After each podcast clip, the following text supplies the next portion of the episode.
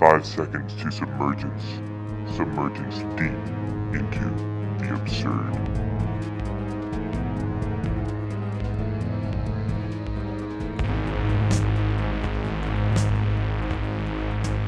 So use all that is fortune. Most men will gamble. Most men gamble with her. Sorry, oh shit. Uh, Did I say okay. most gan gan mammal with her. I don't know, but all right, hold on. Who knows? So use all that is called fortune. Most men gamble with her and gain all and lose all as her wheel rolls. But do thou leave as unlawful these winnings and deal with cause and effect, the chancellors of God.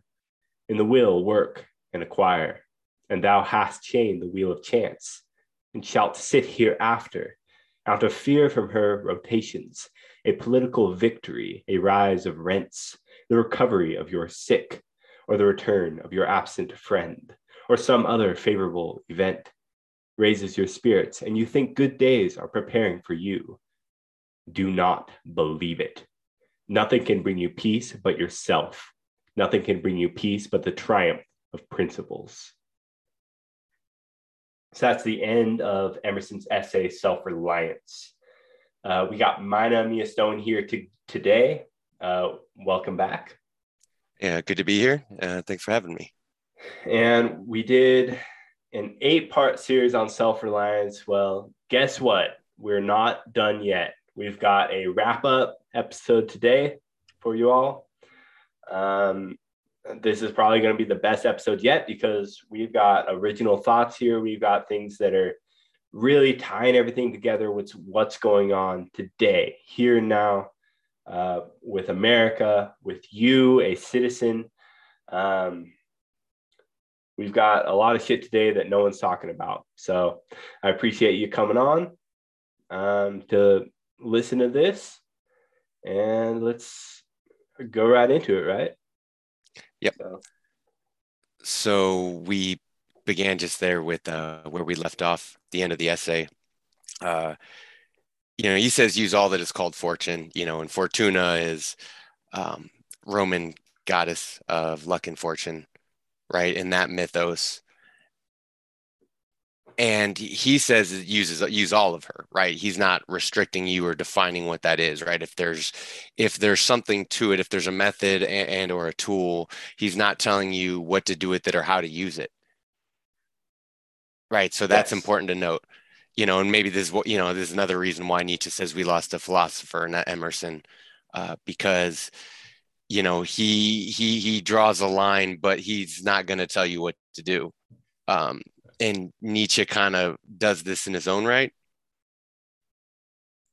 If I put it like that, does that make sense? no, yes, yes. And if they right he didn't he, he didn't make it do- easy he, he didn't make it he didn't make it easy he didn't explain it simply i mean Yes. he you know he gated himself right he um you know he definitely you know uh, wrote to to mystify and bewilder uh, and to impress and to shock and to express a lot of things um but it wasn't Yeah. as simple as like oh here's the answers here's the reasons here's why you should do as i say and do as i do and you know i, I mean it's there but it's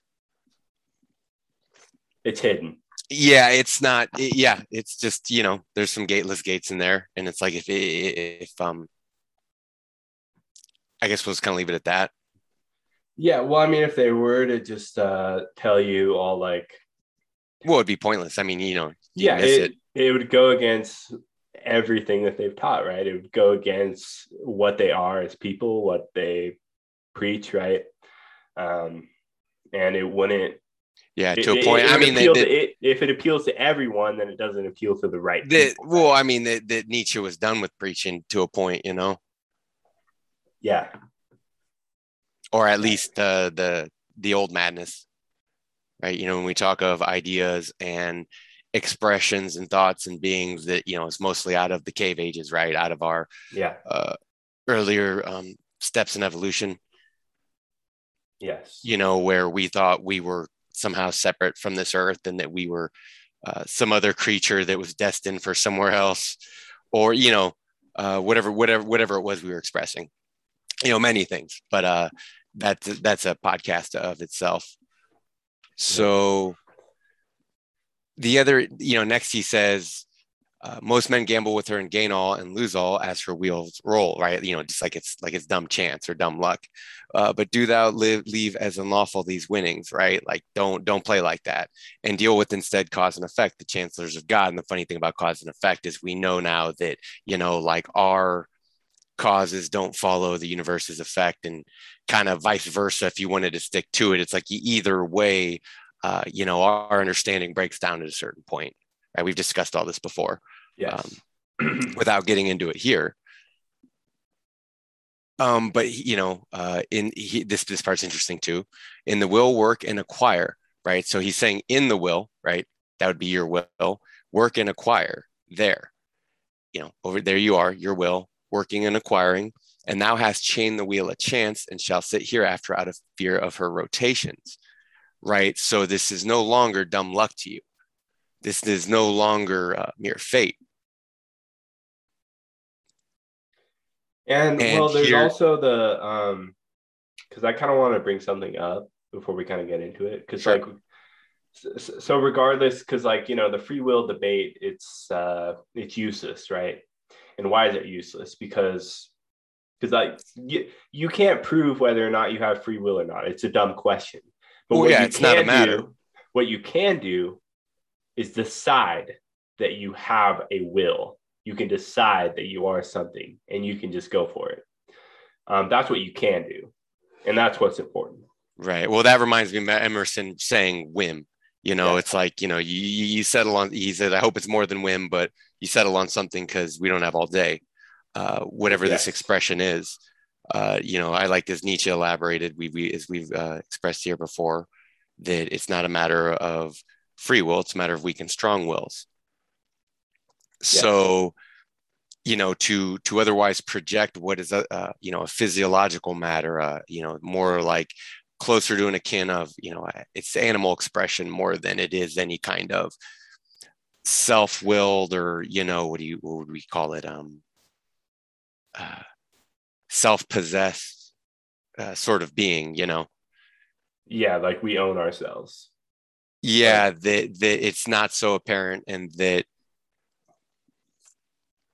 it's you know yeah the notion that you know whether we're free or not uh, e- either way maybe you could say okay it comes with caveats right and we're going to get into that Oh yeah.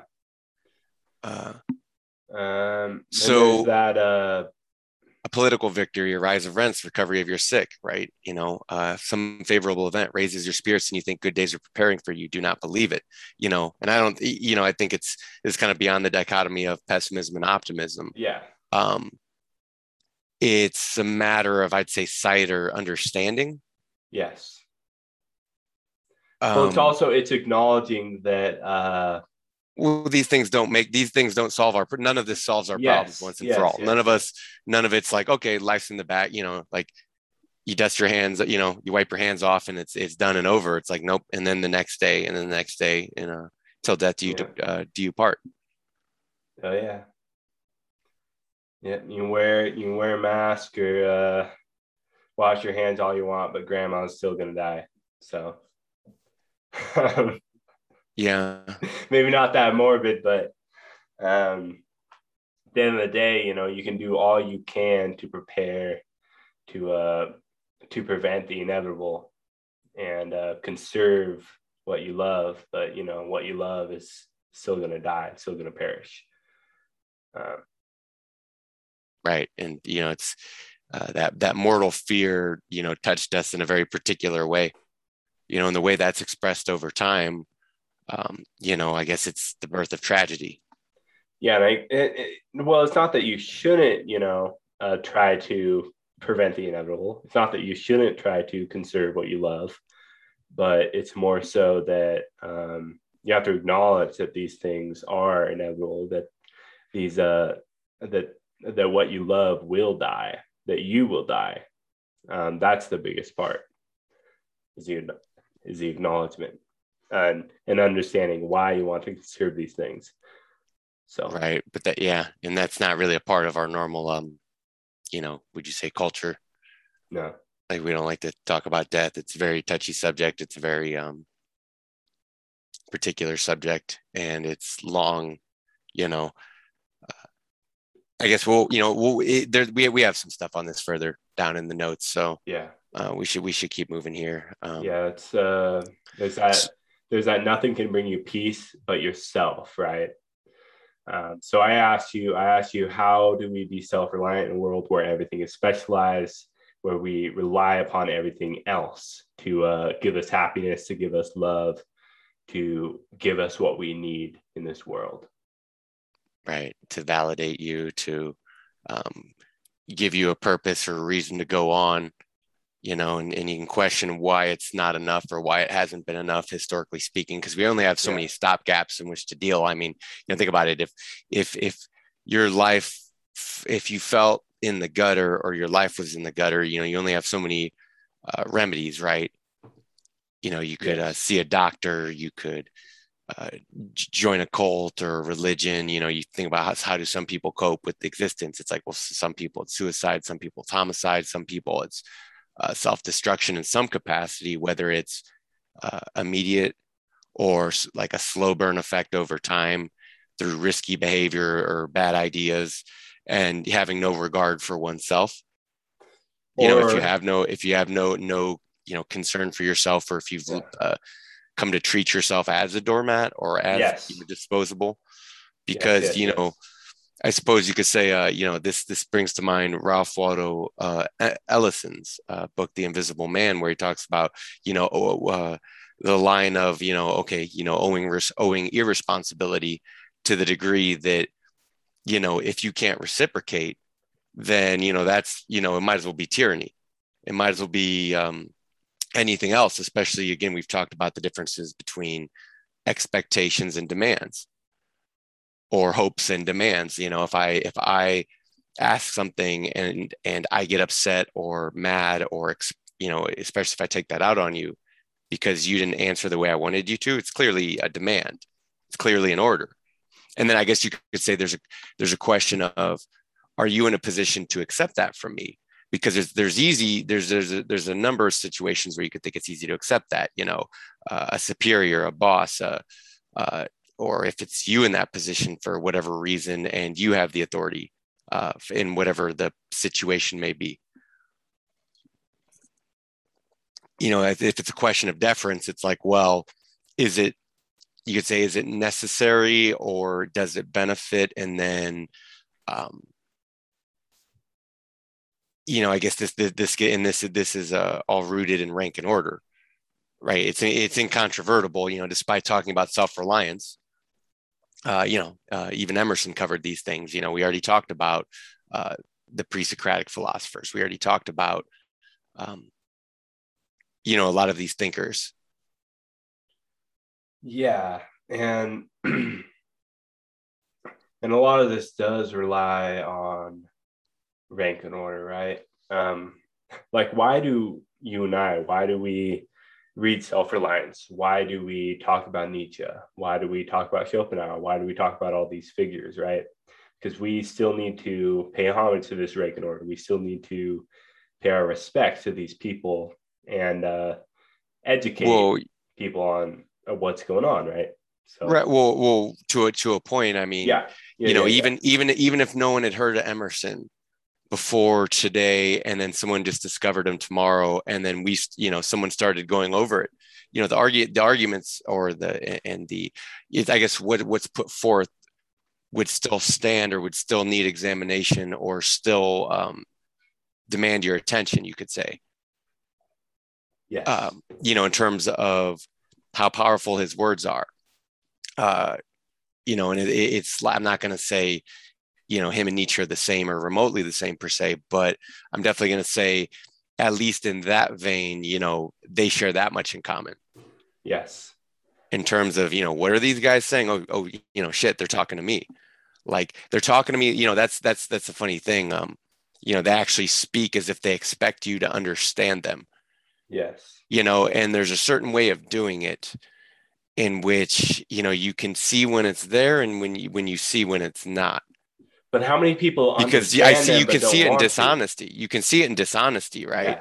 Because the, the, the dishonesty is totally, you know, it's it's talking down to you because the no. It, then the thought is, you think you need a lie to win people over or to make them believe you or to to make them hope in you. And you know, and it, you could say that stands whether so the person selling what they're selling realizes it's a lie. And I don't mean that uh, cynically. I just mean the way we do business. I guess these days, especially. Uh, in an age of mass marketing, right? Yes. Because that's been, um, you know, a large had had uh, taken a large toll on us, you know, for a long time standing. Uh, more things that you know play off um, our physiology, our Yeah. our weaknesses, and yeah, I guess you could say our strengths too, but mostly weaknesses.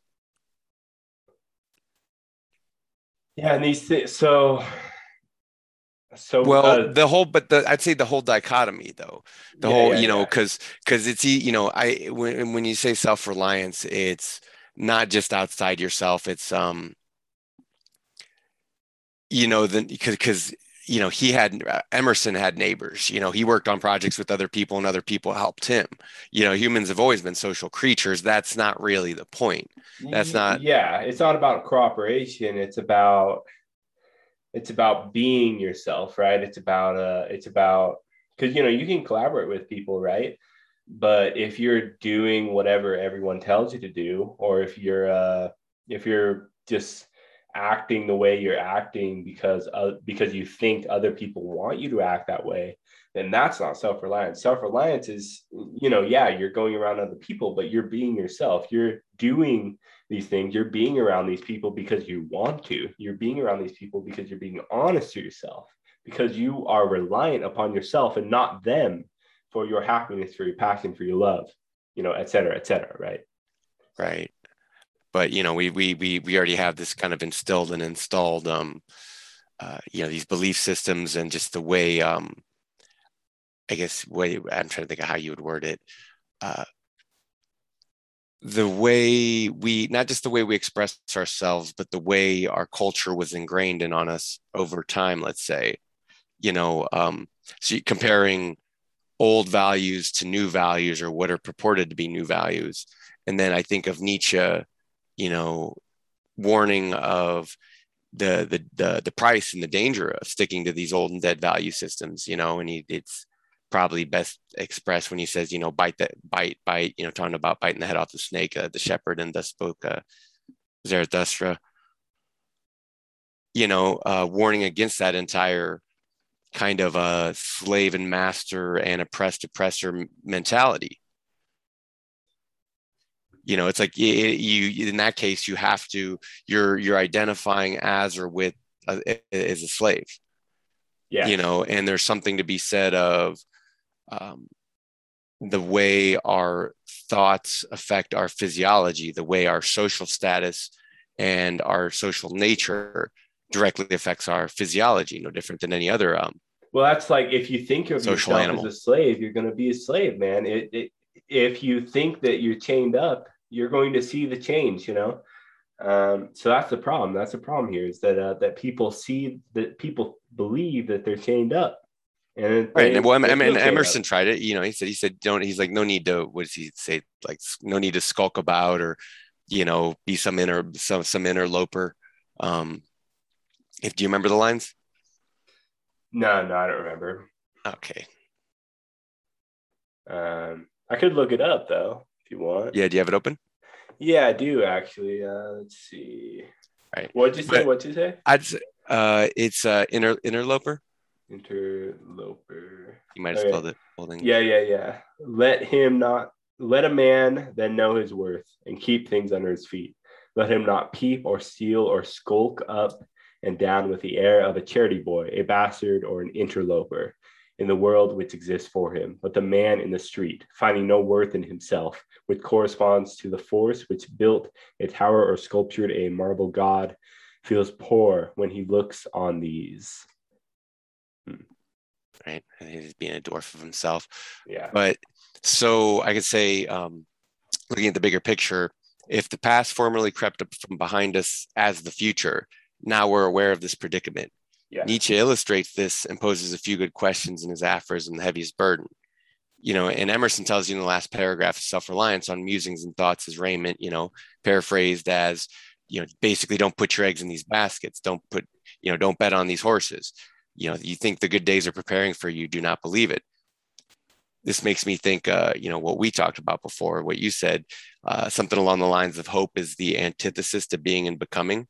You know, it's like a deference that it's like a deference to elsewhere. It's a grease trap for our cognition, and basically, it's repression. Yes. You know. Um, yes. I hope this will end. I hope I'll be saved. I hope this. I hope that. Right. Tomorrow know, will be better. Next week yeah. I'll be in school. Then I'm going to work, and then you know now I'm going here. Then I'm getting married. Then right. right.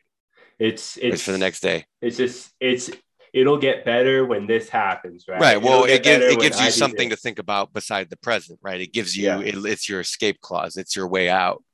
Yeah. You know, that's repression. You know, we say, "Oh, it's not that bad. It's not that bad." You Or know? yeah, or you can console yourself with other people have it worse, or other people Yeah. do have it worse. Therefore, you should feel bad. You know, back to the notion of we only have stopgaps in suffering. So, what if uh, therapy doesn't work for you? What if religion doesn't work for you? What if na- what if actually nothing on offer works for you? Yeah, because the only thing that Right. actually works is action. Well, Taking get- action. Yeah, well, you're creating your own medicine in that case, right? Yeah. you're um, pres- doing your own prescriptions. Um, you know, it, it's not necessarily taught though. So it makes sense in an age of decadence if the tribe is falling apart, even though we did become civilization building creatures, not just tribal creatures. It's like, well, if the tribe is kind of going to shit, it would make sense that people Yeah. have a hard time operating in that setting when for far longer than not, you know, as animals before we were humans to these creatures we evolved into now, that it's clear that like, oh, that was that's not so easily just displaced or sublimated. You know, it's actually people have a hard time acting and living and existing in this world without the certain like i think it's a certain barometer it's a certain validation it's a certain uh, feeling you know fundamentally it's physiological. Again uh, we're to, uh, i think these are the the roots of our nature or the roots of uh, definitely the roots of our mind or what manifests in our mind is a result of our physiology you know and this applies to buddha as much as it does to nietzsche as much as it does to a scholar a professor or a layman you know Yeah. So why self-reliance? How self-reliance? Uh, okay so you know what are the lines? Where are the lines according to whose values? You know what are the alternatives? What are the costs? Uh, you know and the opportunity cost you know it's the trade-off. Yeah, well, the trade-off is everything. I mean, so if you're not self-reliant, if you're some like lying scumbag who's weak and lazy and and you don't want to be honest, you don't want to put in the effort to be honest, you don't want to uh, you don't want like you're too afraid to be honest. Right, You're but okay, but what- yourself.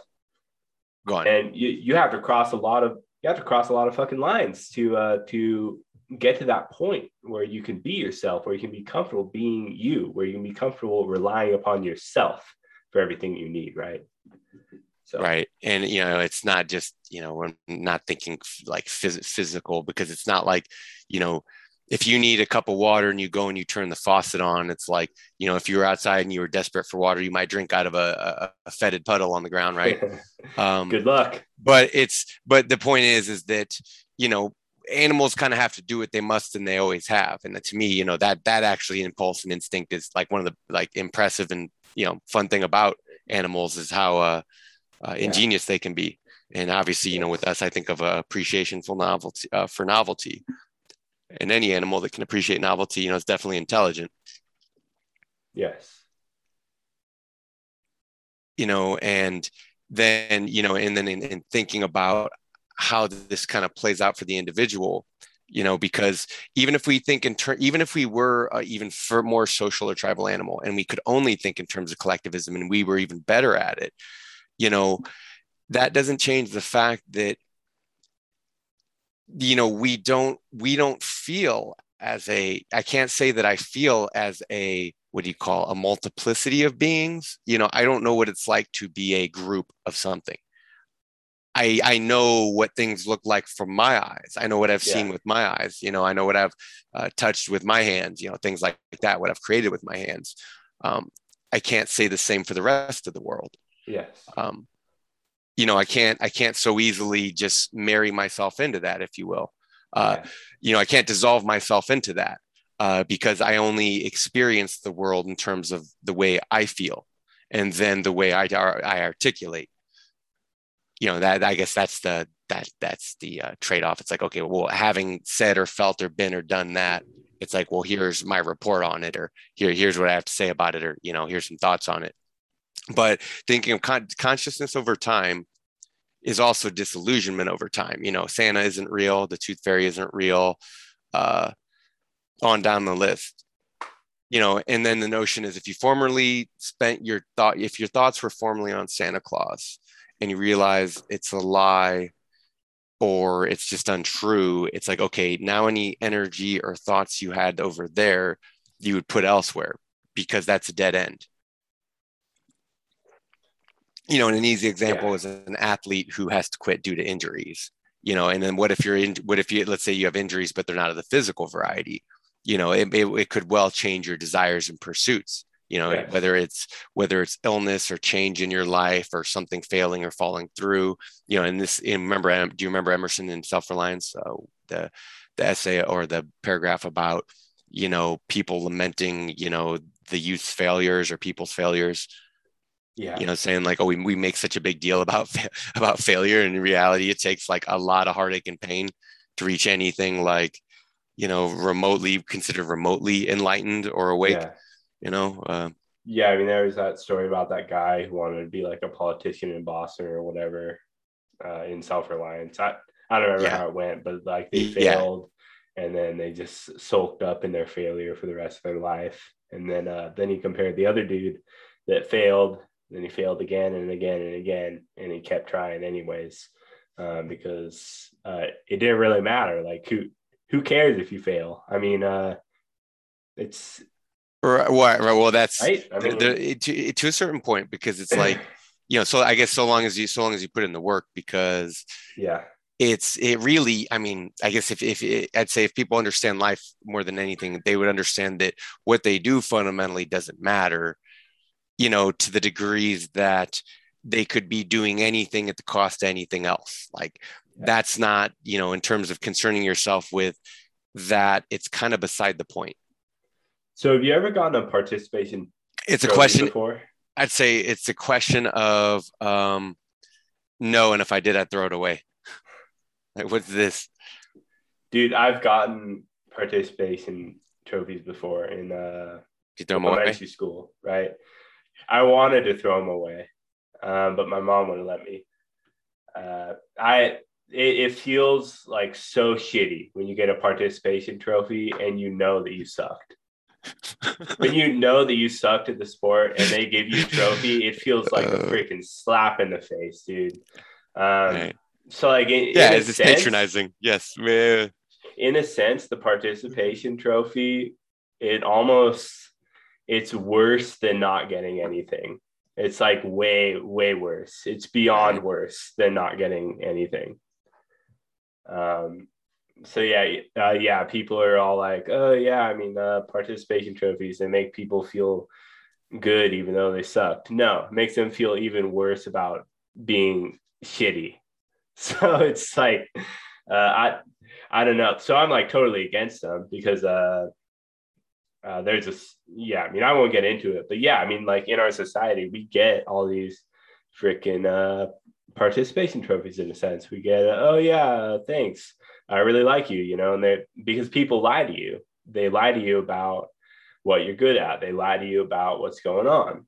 And that's kind of the participation right. trophy right? That's the gold star i think there's a and, yeah and there, there, I, I feel like there's an aspect of that reflected in social media in general. Yeah. Um you know not just uh, not just uh, the pageantry of who's who but and you know collecting followers like people like they're just you know i don't know like pins or medals, you know, but that's the attent, you know, uh, currency is the attention, you know, yeah. hey, hey, hey, look at me, look what I can do. Um, yeah. So um, just to be clear, you know, with self-reliance, we're talking about something like radical, you know, we're not talking about just like, oh yeah, I'm going to try being myself one day. Um, I'm just going to be like, just try being a little bit more honest. It's like a total just being completely independent emotionally, philosophically, and spiritually.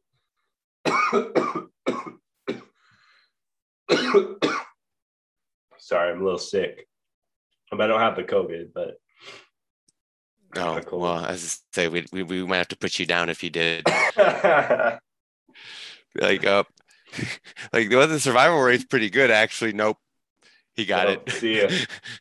um, let's see. so, uh,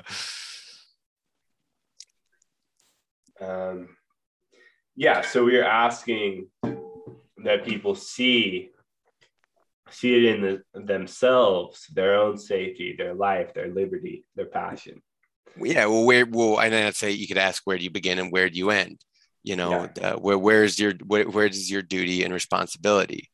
You know, not what you're supposed to do, what you're going to do you know that it used to be preached you know your duty is to discern your duty or your duty was foisted upon you you know once madness preached right you know yeah. and, and in general for the majority of history it's like you know people have more or less been disposable and interchangeable it's usually just inconvenient and then the way we sublimate the story you know provides the framework for our cultures and uh, you know over time you know we came to uh, you know hail these things as triumphs you know do it do as we say and do as we do uh, because it did work for you know the organizational patterns of society and they did serve a function and they still do it's just you know i don't know that okay i'll tell you this i look around and i've i've i've I've looked extensively to see what's out there, and you know, no one actually has an answer to these.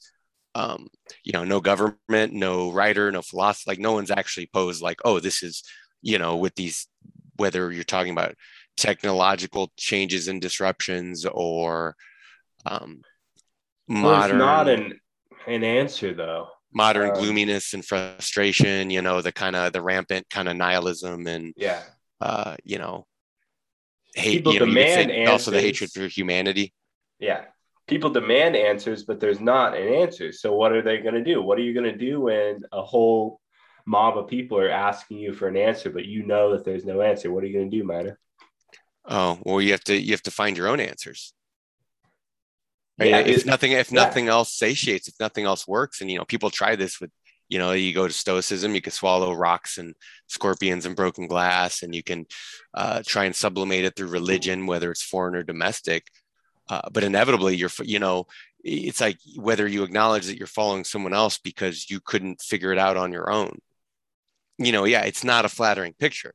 And you know other philosophers depend you know they they they have varying degrees of how they you know see and, and observe their philosophers. Like one of my favorites has always been the buddha when he says you know like a from a like, like like a flower growing on the trash heap from the side of the road you know the buddha's disciple might come from over there.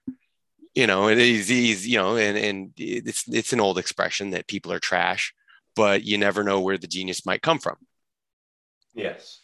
And within us you know it's like the resources are there you know uh, if uh, you know depending on how one's constituted um, you know there's not a guarantee that anyone can you know tap into them let's say or make use of them or is in a position to do so or no, uh, could figure it out on their own. You know but that's the importance of education and training and all these other things that we've long been doing you know because it takes them a long time to really train people to understand and to see the world. Yeah. You know the process begins really early. It takes almost 20 you know eh, well arguably arguably it, it doesn't stop but it's seen you know people's attitude towards it you know you can observe it like it's just like nope don't need to concern myself with any of this. You could see how people throw it away. You know like oh i've learned enough or i think enough or you know like it's just it's always some of my favorite expressions you know like oh don't think about it or don't think too hard about it or oh you're thinking too hard about it, you know yeah it's just or, such a it's such a confession it's such a it. yeah it's such a well um, i think that's the real confession and you know and rightfully so you know i guess maybe you could say we can only take so much and the truth um you know, disillusionment can be painful. Uh, arguably, it is, and arguably, it has to be.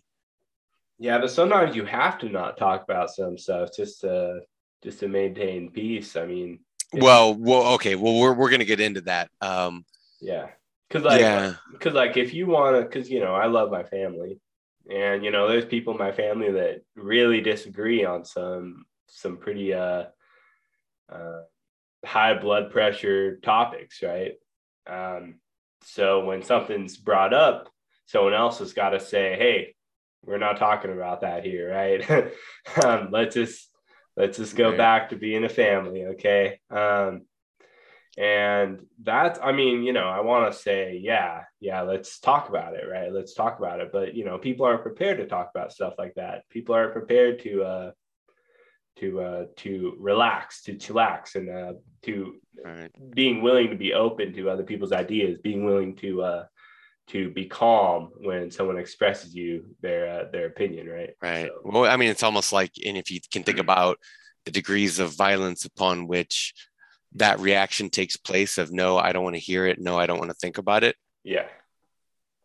You know, it, it's telling of uh, you know just an autoimmune response yeah. you know you don't even have to question it just to say no i mean there is something to uh, like a will to stupidity or hermetically sealing your mind that is to to strike Ignorance. you know to well you know to to to uh, you know when, when you are rolling the dice when you are taking that chance you know if you if other people say no you're you're wrong and you say no i think i'm right it's like well they you might be you know maybe you are right maybe you're not we act, you know, you like if nobody knows yet, if that's unexplored territory, if there's no proof, you know, then it's like, well, you're going to bear that out or not. Does that make sense? Yeah, I mean, kind of. Could you so like um could you kind of just elaborate on like what are we bearing out here? What are we what are we doing? Well, I guess it's again, it's a question of where do you begin and where do you end? Okay. Let's see. Boobies and the merits of boobies. oh yeah, Kierkegaard. Well, um yeah, so um yeah, so when we were writing these notes, I wanted to see if mine. Well, don't it's it's fine. Let it let let let it be. They they, they don't have to know. Um, they don't have to suffer. We've um. Here, let's okay. Let let's we'll, we'll, we'll keep stepping back, and then and then we'll bring it back around again. Okay. Okay. Okay. okay. So through a lot of this, we've been discussing, you know, great thinkers, um, not scholars, not intellectuals, great thinkers. You know, Nietzsche, Emerson, Heraclitus. You know, uh, and the reason is because their hypotheses have borne out over time and time and time again through experiments in human civilization. You know, when Heraclitus says, look at the people, they're as if asleep or drunk, you know, these are observable things. Yeah. Uh, you know, your thoughts, you, you, told me that, you know, you said uh, all disi- the disciples can't stay awake. It's like, yeah. yeah, they're, they're, they're the dreamers following someone, someone else's artistic vision, whether they can't create yes. the vision themselves or, uh, you know, whatever the case may be, they're following someone else but they yes. can't keep up with the actual artist. Uh, in this case, you know, uh, we're talking about you, you mentioned disciples. I, I, assumed you meant Christ. Yes. Uh, but you know, uh, it, it, applies to pretty much all similar situations. Uh, you know, according to their dynamics. So, in the case of you know the uh, you know the sensuality, the obs- being able to observe it, you know, you can run a breathalyzer to see just how drunk somebody is, but it's sensually apparent. You can see it, you can smell it, you know, and I imagine Heraclitus, his mind kind of burgeoning into consciousness, you know, some 2,500 years ago. And I imagine his horror and his upset as he realizes, holy shit, you know, these people, you know, they don't, they don't see anything at all, you know, and none of the books had been written and they didn't even have, you know, thousands of years of Greek or Roman or Christian history and uh, supposition and uh, you know, you could say societal up, you know, uh, improvements in uh, or, or in, in organizational patterns, and you know, in terms of how can we best lay out our civilizations and express ourselves and do what we need to do to survive. You know, at the same time, you know, he observed that, okay, we're asleep at the wheel, you know, and these men were working with their own tools and methods, their own volition. They were individual philosophers before the evolution of the systematic and mass kind of mass control oriented philosophers. You know, the people who were concerned with, oh, this is we we we've we've discerned what's proper and we can operate based off of that, and you know, this is according to natural law or God or um, you know, in the order that happened through history, right? As we kind of, um, as the philosophers over time tried to discern what exactly was taking place here. And, you know, it varied from systems thinkers to economics to people concerned with human consciousness itself, you know, but it's quite, you know, and, and to, it's not like out of all of that, it's not like anyone's put together like, uh, uh, like, oh, there it is. Like, this is the method, this is the way, right? And not that there is one you know that's that's the joke of it is like no matter how many times people try and teach it this is the way or especially you know most absurd the only way right like in some and you know in exclusive to a lot of cults and religion is that teaching of like oh i know it must be done like this you know and people who think that way right They're, it's very shallow it's very limiting it's uh, it's because they were taught to think that way you know the, like one of the worst things you could do is say nope it's only this it's like, how are you going to see see anything? How are you going to see past anything? How are you going to yeah. understand anything? How are you going to how are you going to consider new information? You know, your own your own experience. Yep, you have to do it like this, man. It your own thoughts done like this. You have to think like this. Right. You know, thou art. So, thou art. So we're no different than those people back when, though. Like even Heraclitus, like yeah. you know, he was subject to the limitations in his place and time, you know, personal or otherwise, just like we are you know it's not like we could um, like america can only produce what's within its scope right it's not like someone's going to come along one day and invent a philosophy that's so alien that nobody can understand it to the degree that you know it's if it's born of the same culture or is brought from elsewhere it's like well we have the tools and information out there to try and to to discern and understand you know uh, values and cultures and people. You know like from nietzsche's genealogical method you know the the, the uh, and all the other methods applied from the historical sense which you know we could think of hegel to aspects of materialism and science from darwin to even guys like marx right? Uh, who concern themselves with you know more materialist rationalist philosophies um, and, and, a lot of it was actually uh, a lot of these guys you know they they weren't as resentful as a lot of kind of i guess you could say liberal thinkers uh, like your rousseau's and maybe even like you know uh, voltaire and uh, other guys like that Marx. Yeah. Um, but you know, and, and, you know, and I don't, and these, you know, these are side, these are all side notes in terms of what we're talking about.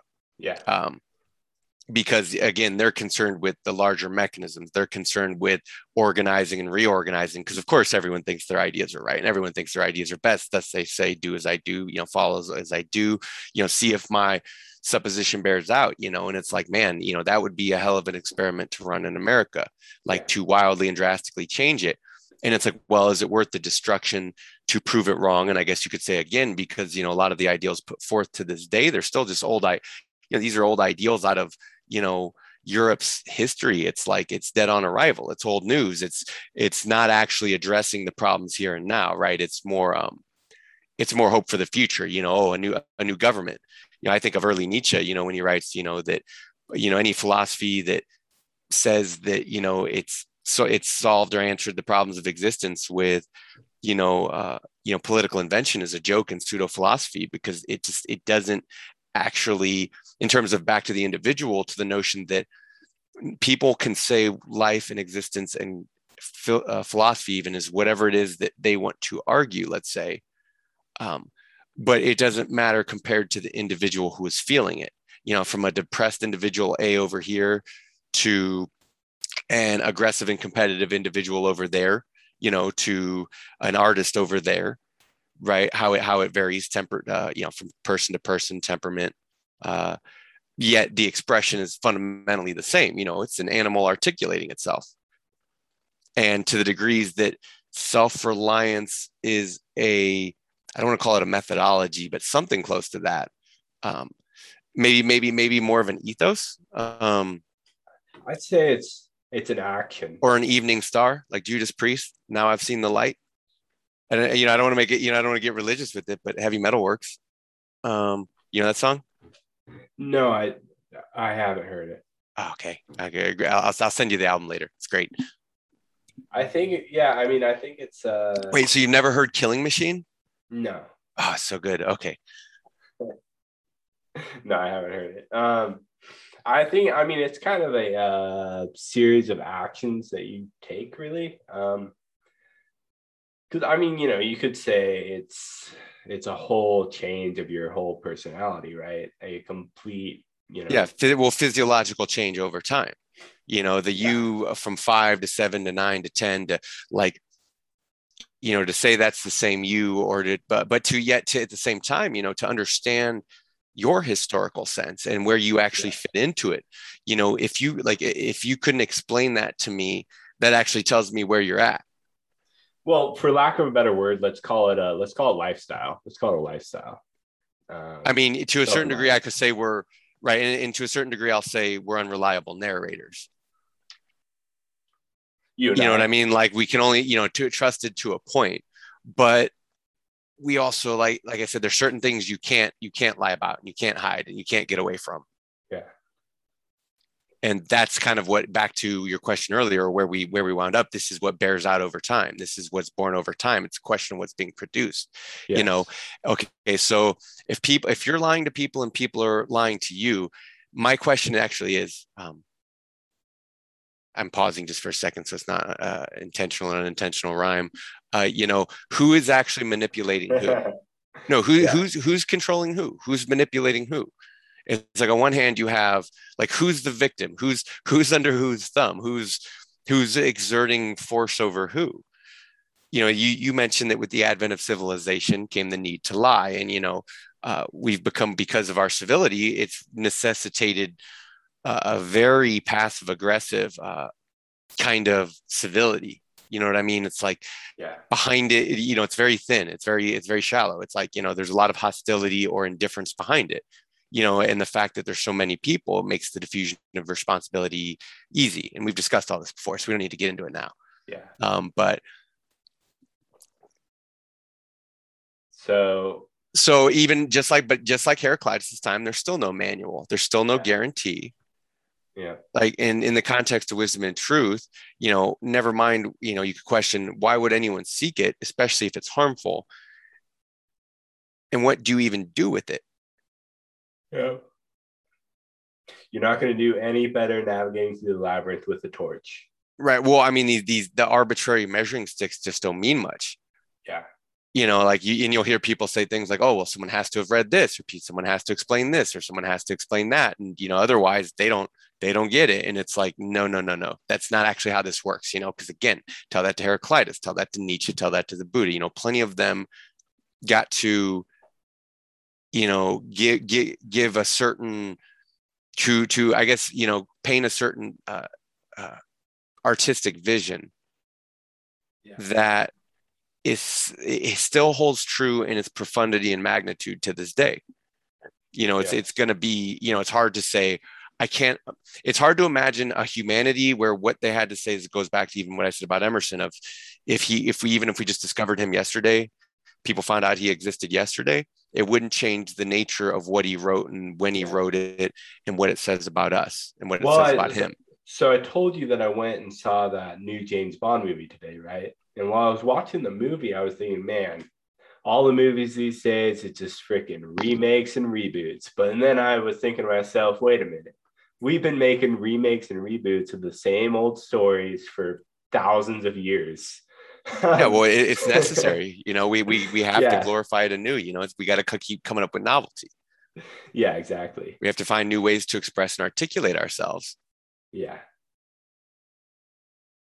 Yes, exactly. And well, we want to hear the same stories, right? Because well, we like those. right stories. well it's People it's, like it's yeah and, and it's comfortable and it's familiar you know and then Yeah. and then you know and it's important to understand but you know again back to the belief of like if it's only this or if it has to be this you know um it's it's limitation it's repetition you know whether it's uh, self-hoisted or encouraged by others you know it's not necessarily um call it uh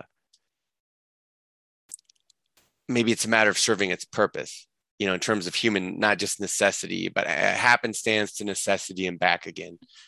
Uh, you know, it's, it's too much to explain right now. Uh, yeah.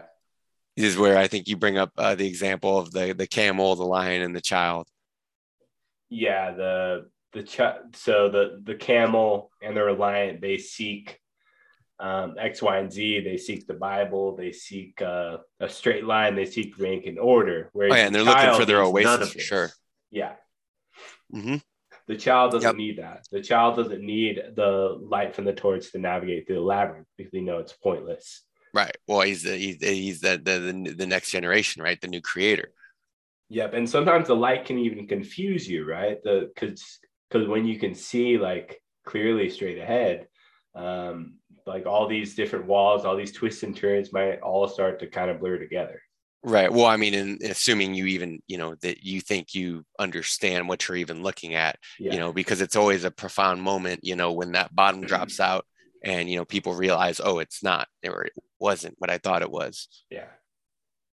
You know, and I guess, you know, when, when sometimes that, that, that freedom uh, or that disillusionment actually brings on catatonia, uh, cat- a certain catatonia, you know, it's like that's, um, like if I think of modern, a certain aspect of modern depression and nihilism and things like that, that's what comes to mind.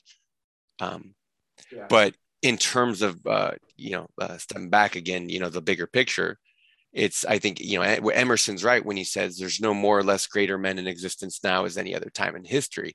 You know, his line of all, you know, everyone speaks of improvement, but no one actually improves. You know, this is our herd nature you know, to have, you know, it has us trying to be top of the heap, you know, the marketing and the advertising too, the whole nature of the social game, um, you know, the, the, uh, the, uh, the, uh, the demand for the attention span, you know, but at the end of the day, there's no improving the group or the mob because it's blind. It's like Our Lady Justice, you know, uh, they share a lot in common. It's not just the blindness, but the terrible force and the power of the conformity behind it you know where where that primal myth that rationale that human psychodrama and modern delusions are baked together and codified you know into fundamentally what's inevitably an indigestible ideal because you see inevitably people choke on it. You know uh and we're talking about whether it's just uh people over time to revolutions whether there's violent bloody or passive aggressive you know the mob insists it's improved and improving but it's always passing the buck and we've discussed this before the diffusion of responsibility. And in terms of people having you know so much information at their disposal and all they see all this horror and damage and destruction in front of them and the injustice of the world right? And it's available 24 7 uh, you know it's like it's i guess every everyone's you know turned into a concern troll and everyone and everyone has their their purpose for getting into the fight right? Or getting into the game and but it looks to me like you know and then a lot of people are going mad from the revelations. You know uh, but as it stands it's like the same people the, the same good bean counters who voted for tyranny you know it's always in the name of public health. It's always in the name of the greater good. You know and i think of nietzsche saying the arrival of the good is always the beginning of the end or is it just the, the a sign of the end or the end? I don't signaling the end? I don't know. It's something pretty straightforward like that you know, yeah. and then and then the bean counter who invents the buttons, not someone who pushes the button, who installs it, who funded it. You know, no one actually improves. They've been asleep ever since. Uh, it was Gurdjieff echoing men like again men like Heraclitus or Empedocles or Emerson or Nietzsche. You know, when he says men are born asleep, they build societies asleep, they write laws asleep, and they die asleep. You know, and I think of like I think of this. Okay, so so let me you know I I like thinking in terms of uh, you know our naturalistic uh, analogs because that is us like there again there's no separation. So it like look at how it manifests in let's say zebras. Right? Like the herd doesn't necessarily work together but they do hide between behind and amongst one another. You know it's kind of an organized yeah. chaos right? But the what it what, what's really going on right they didn't think it out. This is this is what panned out. This was the roll of the dice right? This was chance imagine a zebra trying to chain the wheel of chance. Yeah. Like a zebra's like, I'm gonna strike out on my own. It's like, oh, bad idea, buddy.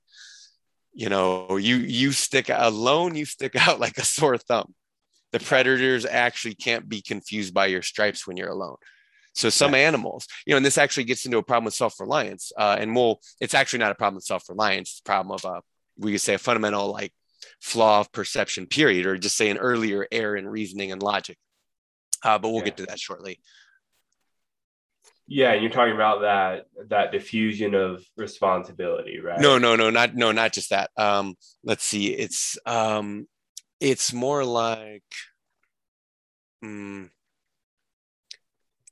the crux of the matter is that. Let's see. I I wrote it out somewhere down, but down below. Okay, here we go. Yeah, it's just it's not that you know because you can hear people um, say it that you know liberalism has failed or self-reliance has failed or you know these things have failed. Various institutions and ideas and ideals have failed you know and it's like well ideals are only ever as good as the people who try to live up to them and again if it's a herd zebra you know what's the ideal here? Yeah. it's like well so the issue of self-reliance is the issue with everything else to the degrees it's a myth. The difference is with guys like uh, nietzsche and emerson is they um they meant it and they could express to you why and they could explain their logical deduction and it's actually quite you know it's actually impeccable really you know because it wasn't just you know it's not the systematic it's not the let me prove to you you know because that whole dire need is you know uh and even protesting itself i suppose right?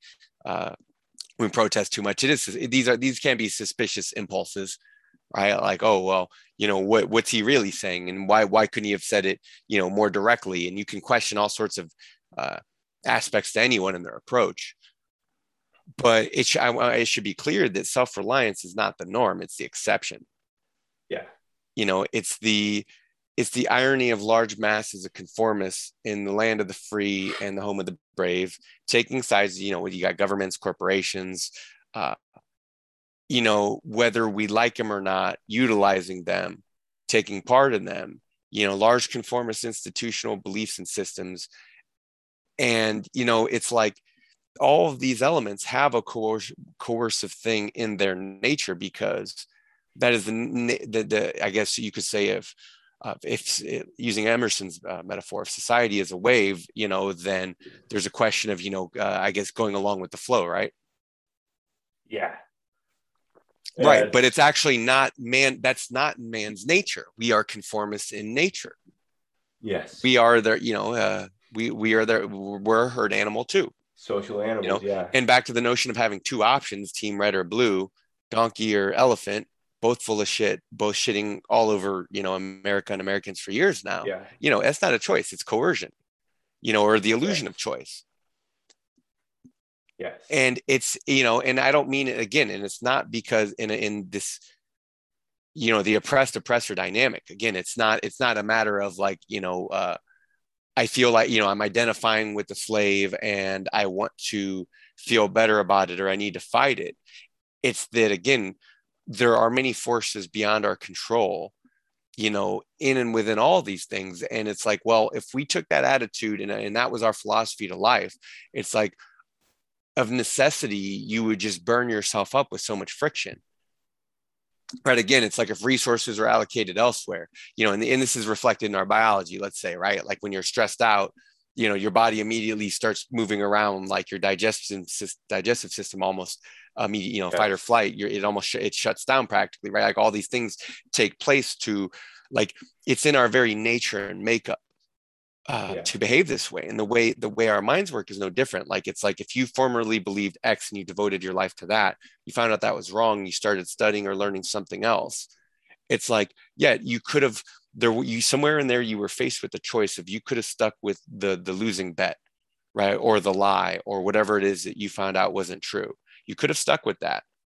but then you saw the cost of like okay maybe or maybe you didn't see the cost because that's the problem with choices or the illusion of choices is that when you make a choice you don't even necessarily realize you're making a choice and you don't recognize what the long or short term implications will be what the cost will be you know even as a kid like 10 12 20 you know 15 20 years old right like you're still making choices and you might not necessarily have see what the consequences are for years down the line Yes.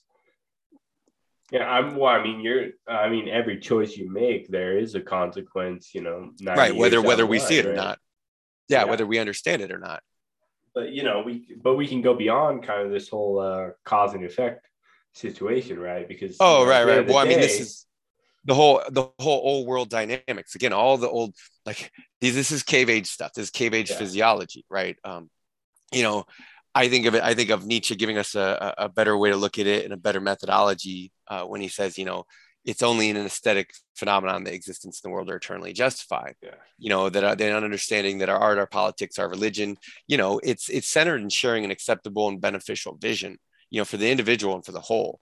Conformity concerns itself with the whole, you know, it's like a collective patchwork vision, whereas self-reliance is its antipode, you know, it's the turning of oneself and one's life into, you know, your own art. You know, it's analogous to the artist, but it didn't necessarily mean an artist is self-reliant. Yeah you know, um, one lacks strength and power to the point of needing others as a crutch, whether it's foreign or domestic religion, belief systems, you know, faith, uh, input. You know, I guess you could say we need a certain stimulus to to work through our own methodology and to come up with our own methodology, right? To to ask our own questions and more importantly to answer our own questions you know and then there's the the the, uh, the, the question of okay well how do you even test your hypothesis? Right? You know and that's the necessity of um, uh, a science a joyous science in particular. And then after the fact i guess if you're kind of over it then it's like okay well now you've returned to the childlike state because you know you don't actually have to concern yourself with that iron necessity. You know you can laugh at people who are swallowing scorpions now because you don't feel that way anymore. You know you're not chasing down that at least not that sublimation, at least not that repression. You know, you're not beholden to that dream anymore, right? Someone else might, you know, other people are, but you're not. Yeah, and that's kind of like the thing with uh because you know, if you are this sort of like Jesus figure, Buddha figure, and you're saying all these things, um, you might change your mind on them later. And then all these people are still, you know, writing all these notes down. They're like, but you said this, you said that. Like, oh yeah, it's what's well, inevitable. people people stick around long enough, they're going to contradict themselves. It's just it, it happens. Uh, well, that's uh, that's like my problem when people are, you know, they'll say like, oh, the president lied about this, president lied about that, you know, Trump lied about this, Obama lied about this. Well, remember Emerson. And then I'm just thinking, well, um, did you ever consider maybe they just changed their mind? Crackhead. like, well, Emerson's right. Uh, a foolish consistency is the yeah. hobgoblin of little minds. Yeah, exactly. So, um, uh, um, so you say somewhere down here in the notes, you're like, uh, let's see. All right. Generally, people are given two options, if that, but two options is not a choice; it's coercion, right? So, so like when you, uh, right, but because people... it feels good, it's part of the story. Yeah. It at least feel it feels good. It's like it's like better than you know, it's like why? Because it has to be that way. Well, that answer is not good enough. Just like I don't know isn't good enough.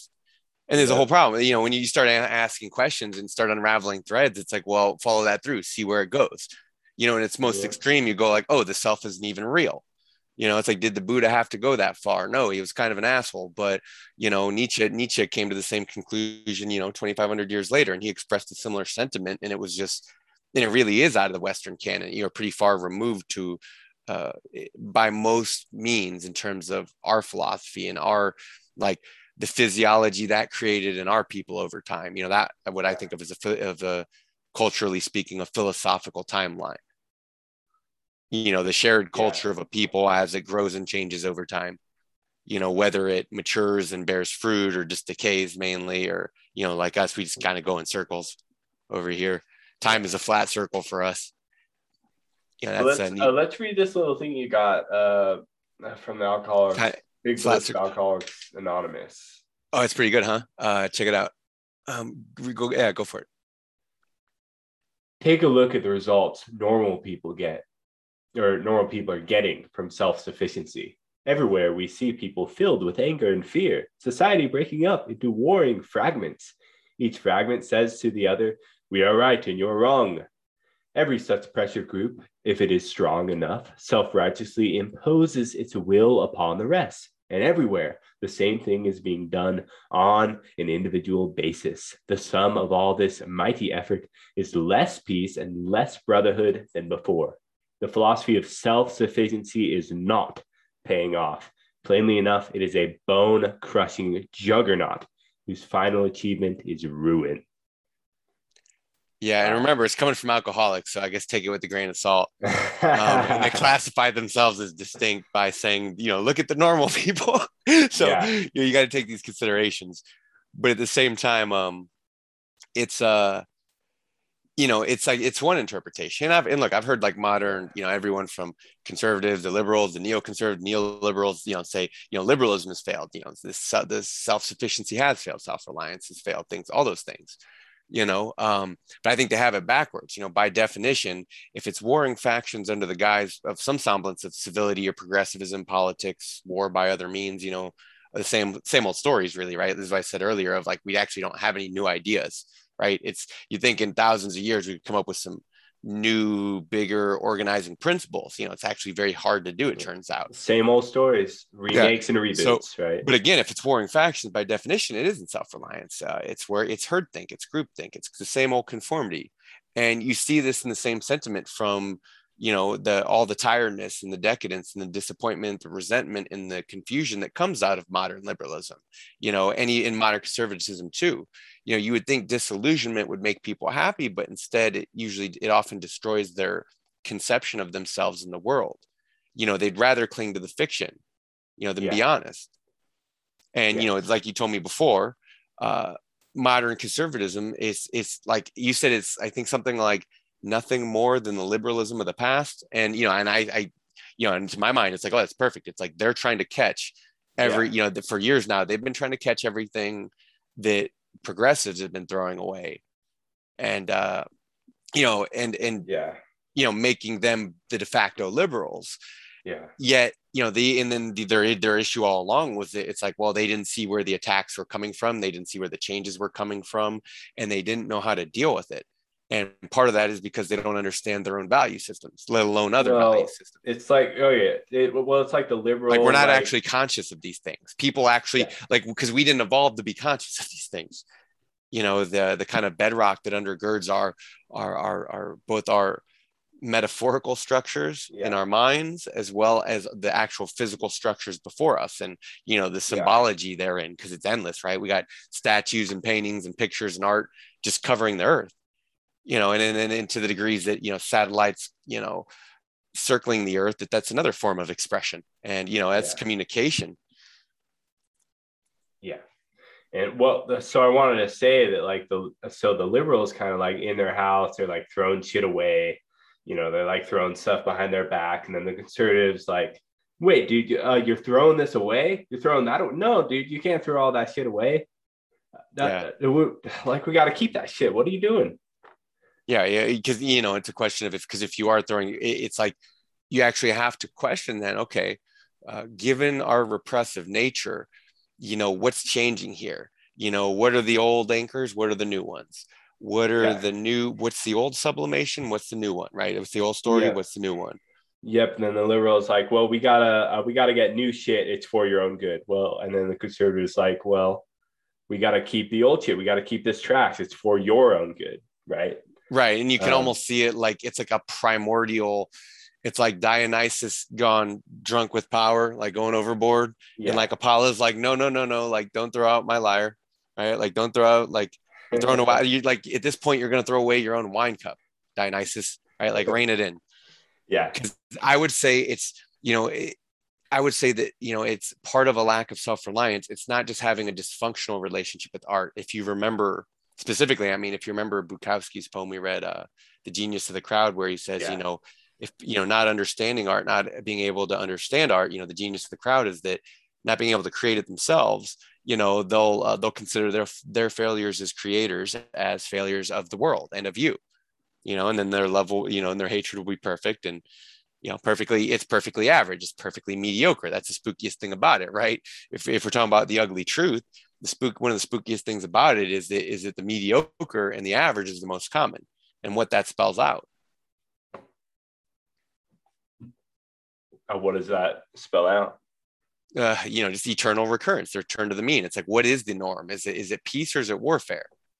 It's Yeah. like, no, it's, it's a constant evolutionary arms race. And that's the whole thing about the docility and domestication forces of Christianity through both you know old school catholicism to the modern day and secular politics uh, from european liberalism to american liberalism that expression uh, you know has been to resent and fear and mistrust power and to hate it and yet to yearn for it but only be allowed to do it in a very sublimated and passive aggressive way. You know it's it's channel it was cha- the channeling the way the church channeled people's impulses and thoughts and feelings you know is no different than how the modern political and marketing systems work.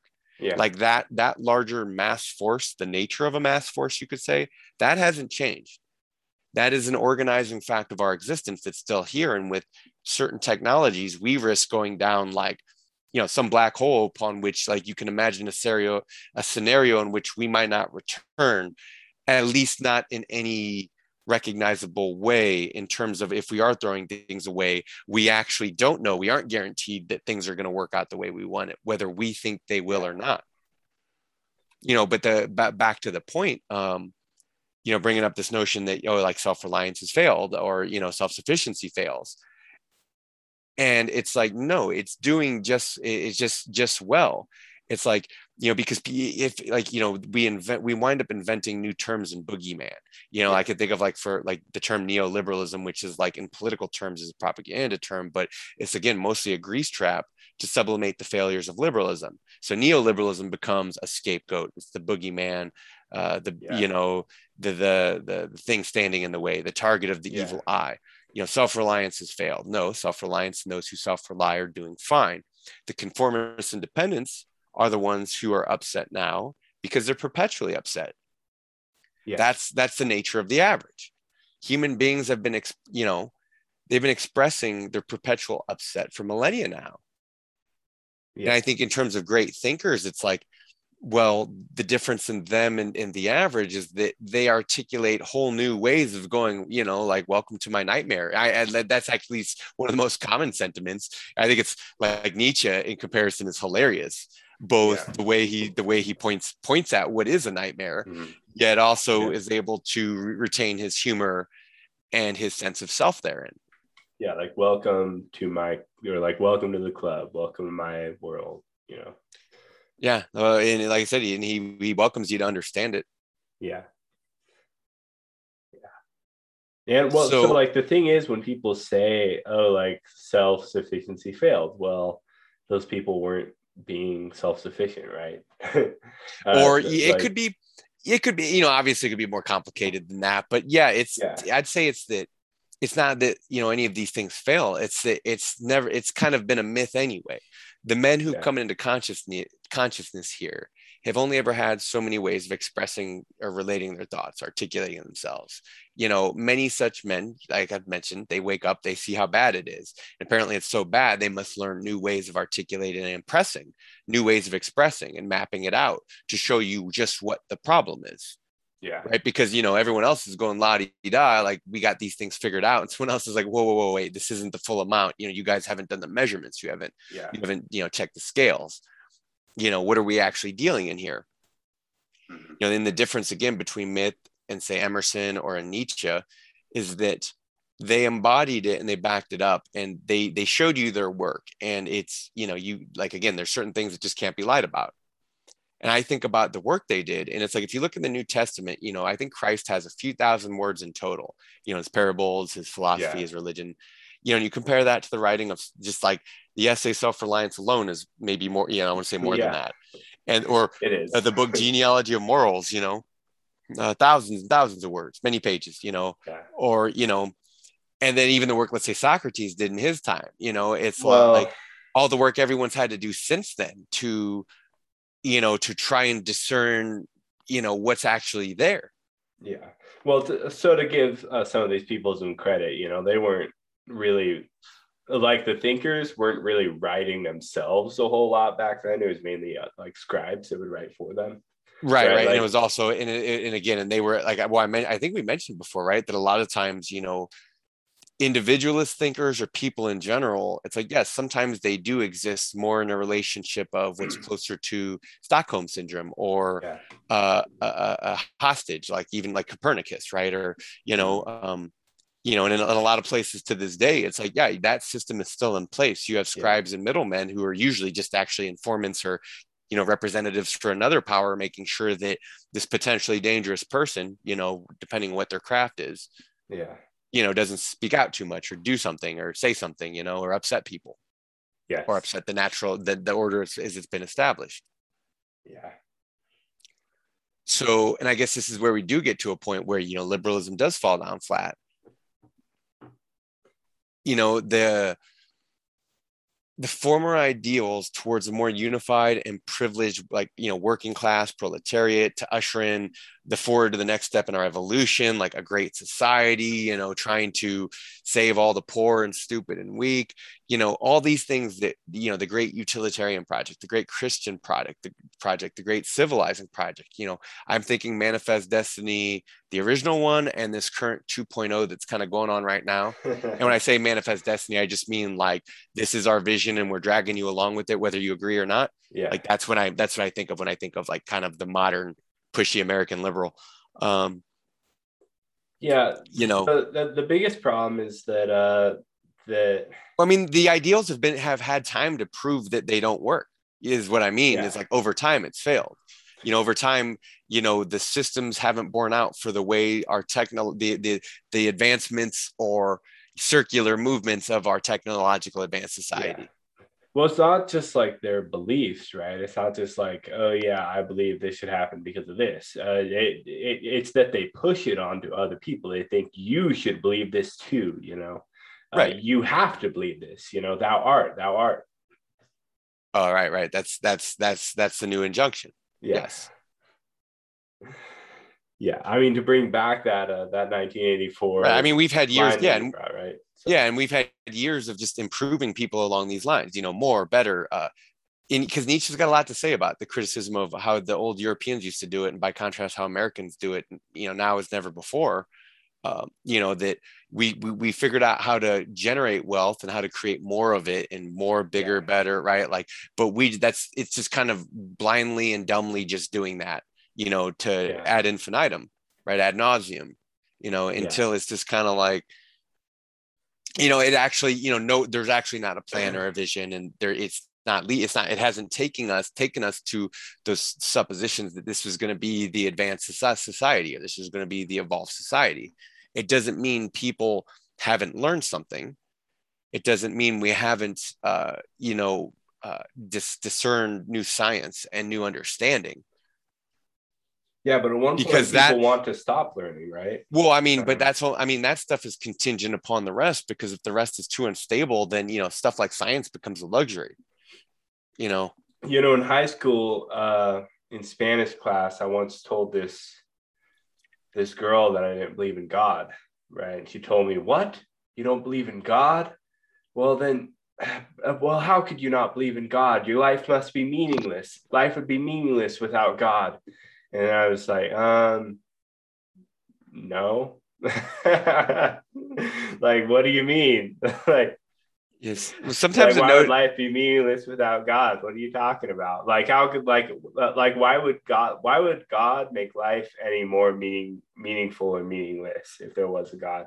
Uh, that's like the question that I want to know, um, because it because it would still be just as worthless as however you make it. So what do you mean? What? What do you mean just as worthless however you make it? So oh, you mean you mean you mean if that's your if that's your reasoning or that's your logic? with or without God, life can still be completely meaningless. So, uh, oh, sure. Well, well, I mean, it's, it's not going to save you. It's not going to stop yeah. any, it's not going to change anything. I guess, you know, again, I think, I think, uh, again, back to our old methodologies, it's, yeah. it, you know, it, it naturally, it seemed to me, it naturally evolved to kind of, to sublimate that psychodrama of the evolution of what we came to call a self in the first place. Yeah. You know, like, um, it, it, had that role in there and it affect and, and, and, and its effect is a physiological one it's called actually maybe wait wait it's cause and effect uh, yeah i guess you could say it's physiological to the degree that as far as we can tell you know external stimuli motivated internal machinations or mutations right uh, whatever that interplay is right we're not we're, we're we're looking at the larger picture of the science, not necessarily concerning ourselves with, oh, we need to make, we need to prove or make explicitly clear. It's just understanding these forces at work, right? Yeah. And uh, in animals, uh, and in, and in uh, our biology. The thing is, people want a god. They want some ideal to. Be Oh, they. I by. think. I think life is otherwise. Again, they- they need the psychodrama. Life is otherwise too boring. And again, it's like it's like okay, so why? I think you know, a question like the heaviest burden. It's it's it, that question only matters in the context of the death of God, right? It only matters because the notion is if you have no roots, no anchor, no no sublimation that's good enough for you now. You know what point and purpose is your life? This goes back to Yeah. like this is what you couldn't understand, I guess, with that when that chick asked you that question it was foreign to you because your mind was so wholly rooted in this other mindset where God's not even a question, you know, or an afterthought. And it's like, you know, I guess, you know, I, I like thankfully Nietzsche didn't spend his time, you know, making those arguments and, and doing that because I think it would have been a waste of his time. Right. Like he had he had more important things. Like that's like that's just the bare bones beginning, you know yeah, like the, it, the because because the loss or death of something else it's like well okay then what come rushes in to fill the void you know because nat- nature does in fact abhor a vacuum right? Like nowhere in nature do you find vacuum. Yeah, it's you know i mean? Not to the degree that it's it's filled and regulated by other forces. I guess actually you could say all of space is a vacuum and that's a very human perspective to say nature abhors a vacuum. It looks like nature is all vacuum except where pressurized systems can exist within the face of it at least as far as we can observe to a point Well, everything. don't start asking about black holes and shit. Stuff, right? There's like it seems that way Ener- energy the transformation of energy Yeah, like is that it, it's it seems that energy's nature to you know if we boil down nietzsche in some mo- the most simplistic or elemental terms we can it's like yeah energy coalesces to be expelled yes, you know force force force accumulates force um you know explodes yeah. And I mean, that's just what like all energy is. Is like this will to continue consuming, this will to continue reacting, this will to continue going. Right. right That's all it does. It's, it just keeps transforming and articulating itself wherever it can, however it can. Right. Right. And that's kind of what we are as living organisms. We're this right uh, coalition, this uh, conglomerate of forces and energy, which Right. you're able to see and hear and touch and scream and Yes. fucking And you see like, that- think. you see that conglomeration abhors death right it's definitely Yeah. the mortal fear that drives us crazy and makes us really stupid um you know it's often in that that you know people find their death right through their excessive Yeah. fear through their worries through their stress like, oh God, one day I'm gonna stop consuming. Like, fuck. you know, like I'm gonna stop like Right, being you know- this conglomerate. right and in the light of all this talk you know it's easy to think like oh these are depressing ideas or topics but you know and, and it's and it is that dreariness it is that aware awareness that does have like modern liberalism and modern you know western thought and philosophy like sagging and you know there's a lot of there's a lot of uh, you could say hate and nihilism to go around you know and, and to me that's like that stuff is as christian as ever you know despite um despite the distinctions between not just you could say political parties and religion but also the way they've affected each other and how the political parties differ because you know a a conservative is not the same as a right wing extremist is not the same as any number of other, other political propaganda terms is not yet it's still not the same as a socialist a communist or whatever you know because it's like okay you know pick your poison and you know this is your artistic vision but to the degrees that collectivists are trying to share a vision it's like well that's never going to line up because if everyone says you know if every, everyone's got a different piece of the puzzle you know good luck putting that together you know when there's millions of you. Like it only exists as an artistic vision as a project upon which to work. It's like the moment you actually achieve it that would be a problem you know but also you know and it's not that utilitarian society is wrong. It's that it's understanding that it's nothing to be excited about because it actually speaks to our failures you know i think of when i think of failures i think of like the need of s- science like psychology itself. You know the, Yeah. the dark star of decay and decadence that birthed it. You know why did we even have to begin to consider these things at all? Even the dissection of uh, our mythologies over time. You know why did we have to do that? It's like because we didn't understand and we wanted to understand. And then we understood and then it was almost too much to bear. Yeah. And you see some people do lose their minds it's for some people it really is modern life is a gear grinding mentally ill process because i'll say it's not just like i said it's not just a dysfunctional relationship with art whether they're conservative, which I guess we boiled it down to elemental forces, you could say temperament, conservative or liberal. You know, one's more Dionysian, one's more Apollonian. Yeah. Um, Um, so you say down here somewhere, uh, uh, you're saying that you don't have to understand how a tool works to understand how to use it, or Yes, you can use you can use a drill without knowing how to build one, right? You can use you. There's a lot of things you can do without knowing, you know. And I just think I think it's a it's a it's an angle to think about, you know, just how we operate in the world. yeah, You know, lots of people use and abuse tools. right? It's specialized. You know, you uh, people get a hammer and they start thinking everything's a. Oh nail, yes, right. yes, I get a gun, everything becomes a target, or you know, whatever. right. whatever it is. You know, I get a phone, everyone becomes my friend somehow, Right. or my enemy, or my enemy, yeah, yeah. right? So, uh, so I mean, that's kind of how it is. You know, we like we have a brain, we like all of a sudden we think we can think about anything, we and that we know everything about it about about anything because we have a brain. And that's kind of where it all starts, right? Oh, right, right, right.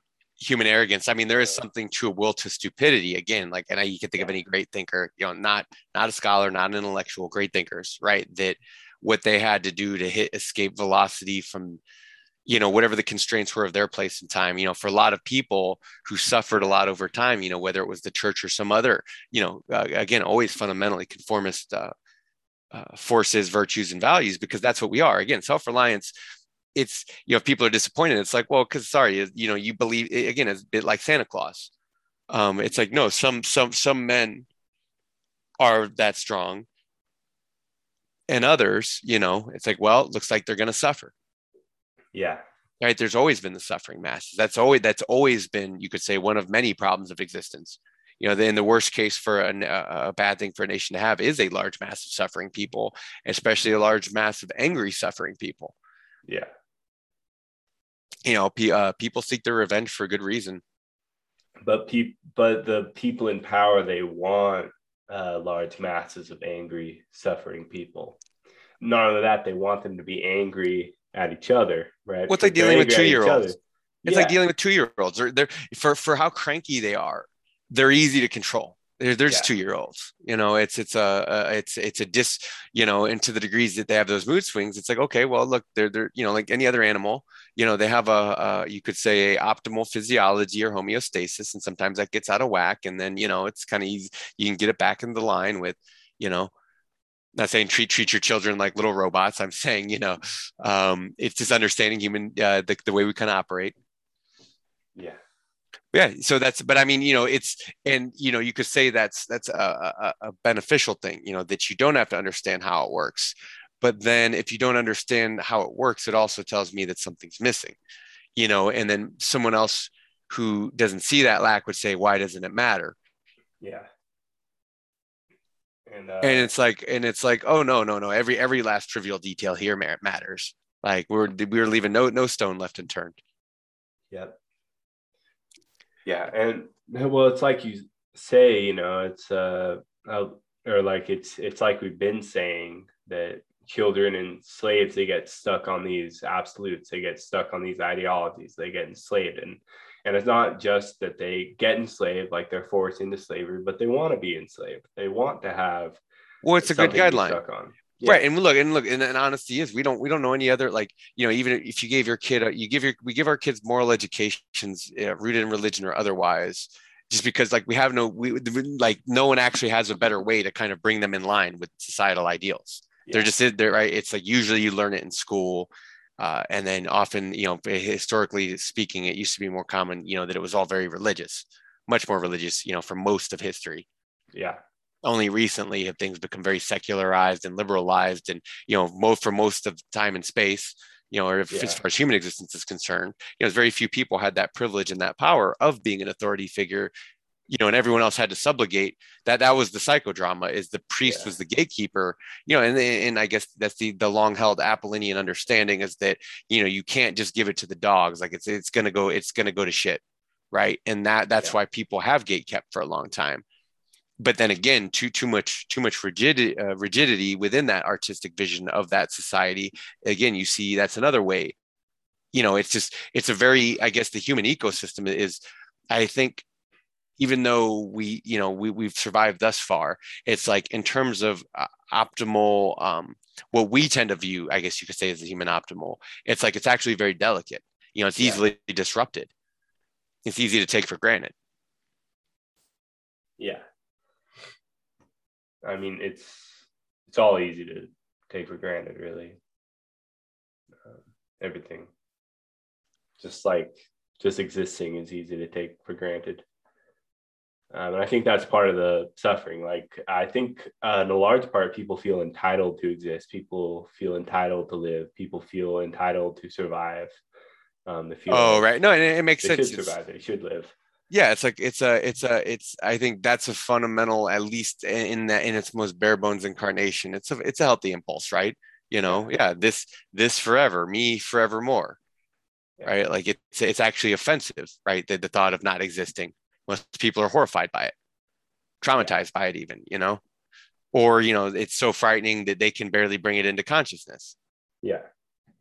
But so like speaking of being like entitled to something like speaking of having privilege let's talk about uh let's talk about conformity right? Let's talk about the the privilege of conformity.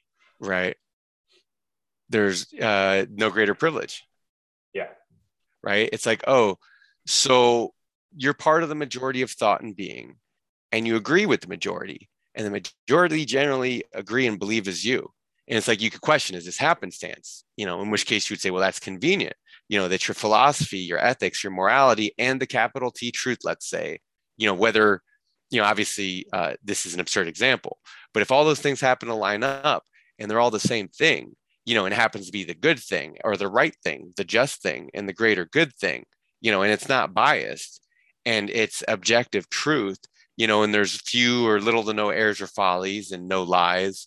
You know it's like you've discovered the natural law of the universe. It's as if you've discovered the thing in and of itself. It's as if you've yeah. invented a new god.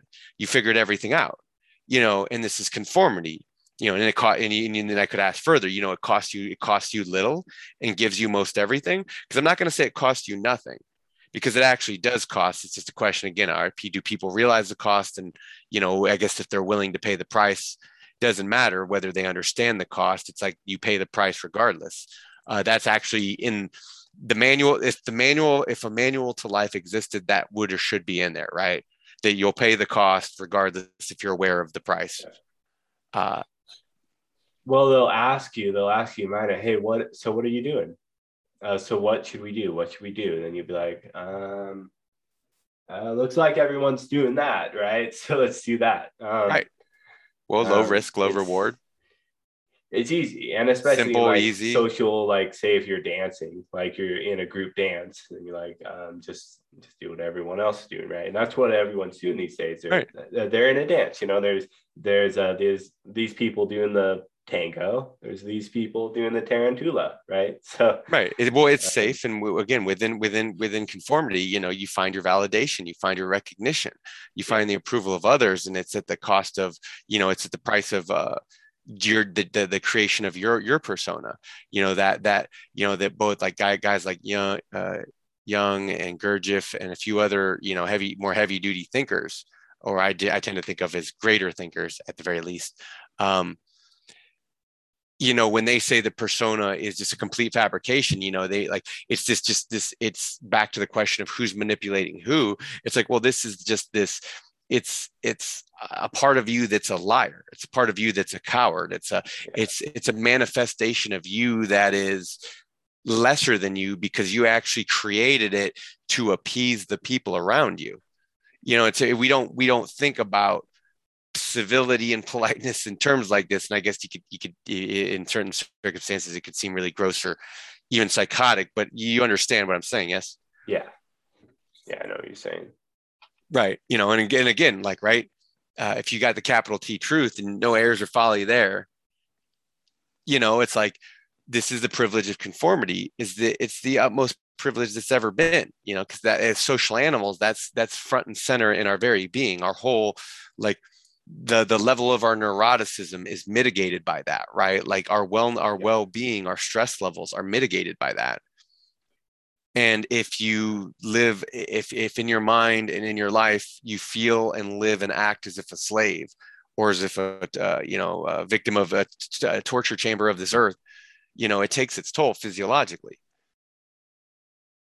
You know and it's it's uh it's that it's i I think it's the the body's like the, the what, what was generated over time in the feedback loop with the environment you know? It's like well you know our study like our, our, our best prime like i think our best primatologists are, are better and more important than any of our psychologists in human history. And i mean that. Yeah. our understanding of how, how stress works in social animals how how this affects us more than anything we consciously or unconsciously say. Well, it's also because when you're a primatologist, you're you're you're stepping out of like looking at context. You're not looking at uh, you know like all the little social paradigms or all the beliefs that you yourself are caught on. You're just looking at right but but commu- primates. but commu- yeah but Right. communication amongst social animals is huge Yeah. you know like with us it's not just uh ver you know with them too it's verbal and it's nonverbal Yeah. you know and then and then you throw in another element and with us it's also the non-existent aka the lie or the fiction yeah. so it's like we add a level of abstraction like we invented stuff that's just not there Yeah. like in our communication it's like that's pretty far out like it doesn't feel that way that it's not there but it isn't you know Yeah, because they. I mean, it's real. it's yeah, and it's quite the art that our physiology evolved in step with that art of, let's say, like a god and a religion, and it can make you feel really high, and it can make you feel really low. You know, all the feelings and emotions associated with the religious feeling and the religious impulse. Well, it's like even uh, because like at the end of the day, you know, all like all our mythology, like all words, all sentences, all paragraphs, like everything, all stories are all just made up, right? They're just kind of uh these fictitious things. I mean, they're just sounds. Well, yeah, or- or say- or- or a way to spend your time. brain. Or, or Um, a way to spend your time. You know, what yeah. what else are you going to do here? You know, a lot of a lot. It's a question of you know, is one's work because again, one's work is is often a sublimation of that power or a proxy to power. You know, depending on what you're doing and why. Yeah. you know and then you could question you know back to the notion of you know uh, i'm going to rewind a minute you know we are talking about you know the notion that self-reliance failed and it's like well it's again it's it's kind of the, it's the mythos and reality is we're herd creatures. Yeah. and you know in terms of how this expresses over time you know it's fundamental textbook even uh, it's textbook unconsciousness. You know it's yet the thing is if i can ask the if i ask the question you know who's manipulating who? The liar are those whose demands necessitated the lie or gave birth to the lie incidentally whichever it may have been. Um, you know the reality would then be you know they they're helpless to each other as they are to themselves especially if it's temperamental right? Especially if it's inborn more you know just naturalistic than anything else right? It's not something you can consciously change. It's not something you can f- uh, uh, just explain away in, in philosophy or ideal or idealizations. You know it's actually it's it become in that light you know we're talking about a profound limitation. You know one force is as helpless to prevent its collision with another as much as the individual therein is helpless to force uh, to the force that he is a small part of you know and this is the herd animal man at work Yeah. and i think to the degrees this is disrupted you know it produces mental illness in us it's a disruption of our kind of i guess you could say natural game Yeah. you know a lot of the psychology of the last uh, a lot of the thinkers within psychology uh, of the last hundred years kind of recognize that you know that it's just it's easily disrupted you know that that our, our our minds and our societies as these kind of ecosystems that it doesn't take much to actually destabilize them No, it doesn't. you know just like Um, an immune system or hell even just like i think of like the human mind like it's like you can experience you know mundane human consciousness and then i can give you like i could i could like put some mushrooms in your coffee you know and then like let's say like i hit a heroic dose of mushrooms in your brownie and now i just changed your mind and your physiology you know and especially if you've never done it in a way that you previously didn't know was possible or might have thought even Yeah. impossible. And it's like well what does that say of our thoughts then? You know if it's so if if an invisible amount if an almost non-existent amount of a tiny substance can vastly change our minds and our bodies and how we feel about things you know what's it say of any notion of like oh this in perpetuity the mind is eternal or yeah. i am permanent or i am you know whatever it is that we think we are. You know the stories we tell ourselves. Yeah and you're well like you're uh i mean this is kind of plato's allegory of the cave right? I mean you like people can be staring at all these shadow, shadows against the wall their entire lives and you bring them outside to see the sunshine and holy shit their lives have changed forever. Um, it's like like what the hell? And they can choose from then on there uh, do tell i want to go come, back to tell, the tell keep going? Give them give them some mushroom sunshine. Yeah but it, well it goes further with that and uh, with with so many other things you know you can tell someone who's never been fishing in their entire lives, you say, "Hey, man, you want to go fishing today?" Right? And they and you bring them along. They've thrown their line, they catch a fish, and like, oh god, their their whole life has changed from then on there. Um, right. It can be as simple as well, that. Right, and then whether you know, yeah, the the changes they can be lightning bolt moments, it could be slow education over time. You know, that coupled with heartache and disillusionment seems to me to be the most productive and most, you know, what with the process that you know, with the right amount of friction and challenge, you know, will yield, you know, fruits to the individual. Because I hope you see the, you know, the how and why of self reliance now. You know, this, um, you know, okay, I guess it's like this again. Back to the warring factions you know if we aren't so readily or simply the things we say we are in this political theater if we aren't so as polite and as civilized and as free and as wonderful as we think we are you know and that we easily render ourselves sick you know to ourselves and to each other you know and it comes in, in the fact that this can come from your own family right? That pathology finds its most common activity like in its most common place like in the human home right? It's not yeah. it actually doesn't come from with like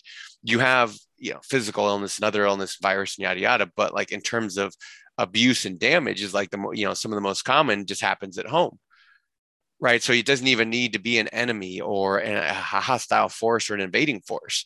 You know your own people your own family your own culture can make you sick. And again this is the importance of self-reliance. You know someone once said it's no measure of health to adjust yourself to a sick society. And in that well, case but also say, welcome, they're usually welcome the to america.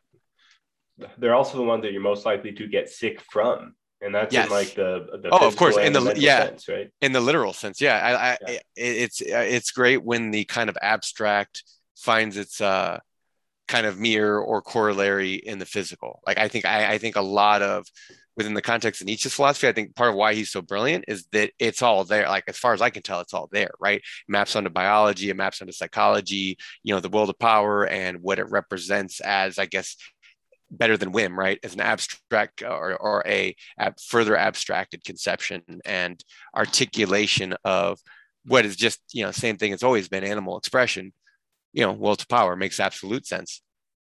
Yeah. So, um, so what is and remember weakness is the precondition for disease yeah yeah right? it is. yeah it like, is. and, and it's also it's also who the predators know who to target so back to the problem with the pathological family is it's the double whammy right that yeah. the kid doesn't want to or that you know what happens to the kid is that he's abused and not only does his life not only does he suffer the detriments in the long like the short and the long term ramifications of that but he also might be someone else's lunch now as a result right? Because someone else comes along and like next thing you know well, well he was a good kid. Well how do you wind up in the manson family? Well his parents they were crazy you know? Who knows? Yeah and uh, that well it's like good kid mad city right? Sure. Um yeah, I mean, we're born into this world, and eventually there's all these outside forces that kind of push us this way or that, and it's it's up to you to stand up to those forces and be your own force, right? Be your own force of destiny. Right. Oh, and now we're and we're getting back to your question again, right? Here we've come full circle of, uh, you know, you said, what are we bearing out here? And I and I could tell you, you know, the results don't lie. That you know whether you fancy yourself independent and liberty minded or not, you know, in fact just the way we are, most people are in fact conformists and dependents. Yeah. And you know, I could ask you, you know, when someone addresses you, uh, demands an answer of you, do you look within, or do you look to those around you? Do you follow their verbal and their nonverbal cues to appease them? And you know, whether it's marketing or sales or art or politics or religion, that whole consciousness of the need to lie, of the need to hide, of to to spin certain circuitous webs, you know, like all these games, you know. Yeah it's like all these social games, the need and the purpose manifest therein. You know, it capitalizes on it, not just our self consciousness, but our excess, excessive self consciousness. You know, and this could be from simple desire to narcissism. And then you can find you can seek seek relief in these things and things like religion or political activism.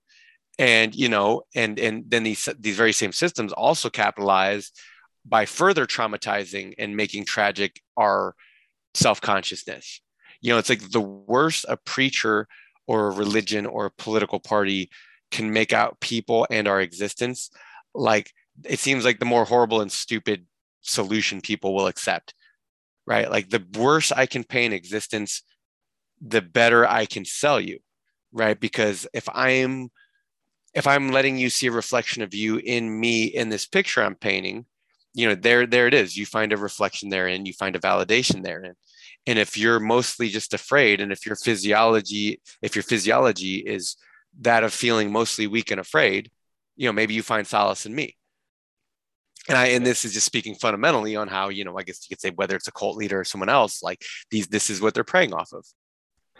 And I find solace in speaking and acting in the way that I believe that you want me to speak and act. Right, and then and then and then I guess it's easy to take for granted now, but I'm thinking, man, you know what? It's actually really easy for people to get mixed up in that. It's, you know, because the tendency is to want to judge them. But again, if they're helpless to it themselves and to each other, it's like, man, it's like being lost. With, it's like a dream within a dream at that point. Because yeah. it's like, okay, not only do you know who, you don't know who and what you are, but you're lost in someone else, someone else's vision or, or appeasing or attaining to someone else's vision of who or what you should be like it just it becomes real blurry to me real quick and i guess i've I've been I, have been a certain way so long that it's it's hard, you know. I, have been me for so long that it's hard to imagine otherwise. You know, I guess is what I'm saying. But um, I can I, I now that I'm thinking about it, it's like, oh yeah. Um, when people don't want to be swept up into that way, what's manipulative? Thinking, right? Which um, way?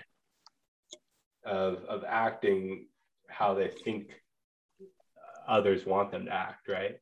It's it, it's a horrible way of going about your life. Well, it's it, and well, it's comfortable, right? Yeah. Right. I remember you had some you shared some thoughts with me along those lines. Yeah. Yep. It's it's comfortable to be that way. It's uh it's non-risky um and, and it's easy and it's lazy. Most importantly, it's lazy. Um right. It's not out of fear. It's not out of uh uh, some weird like need to relate to other people. It's just because you're you're lazy. You don't want to put in the effort to uh, to be yourself or to be honest with yourself or to assert yourself in a certain way. Right. Um, yeah, you know, no matter where you go, la- laziness. It's it's it's what do you call it? Our probably our mo- our most common and our worst trait. You know. Um, yeah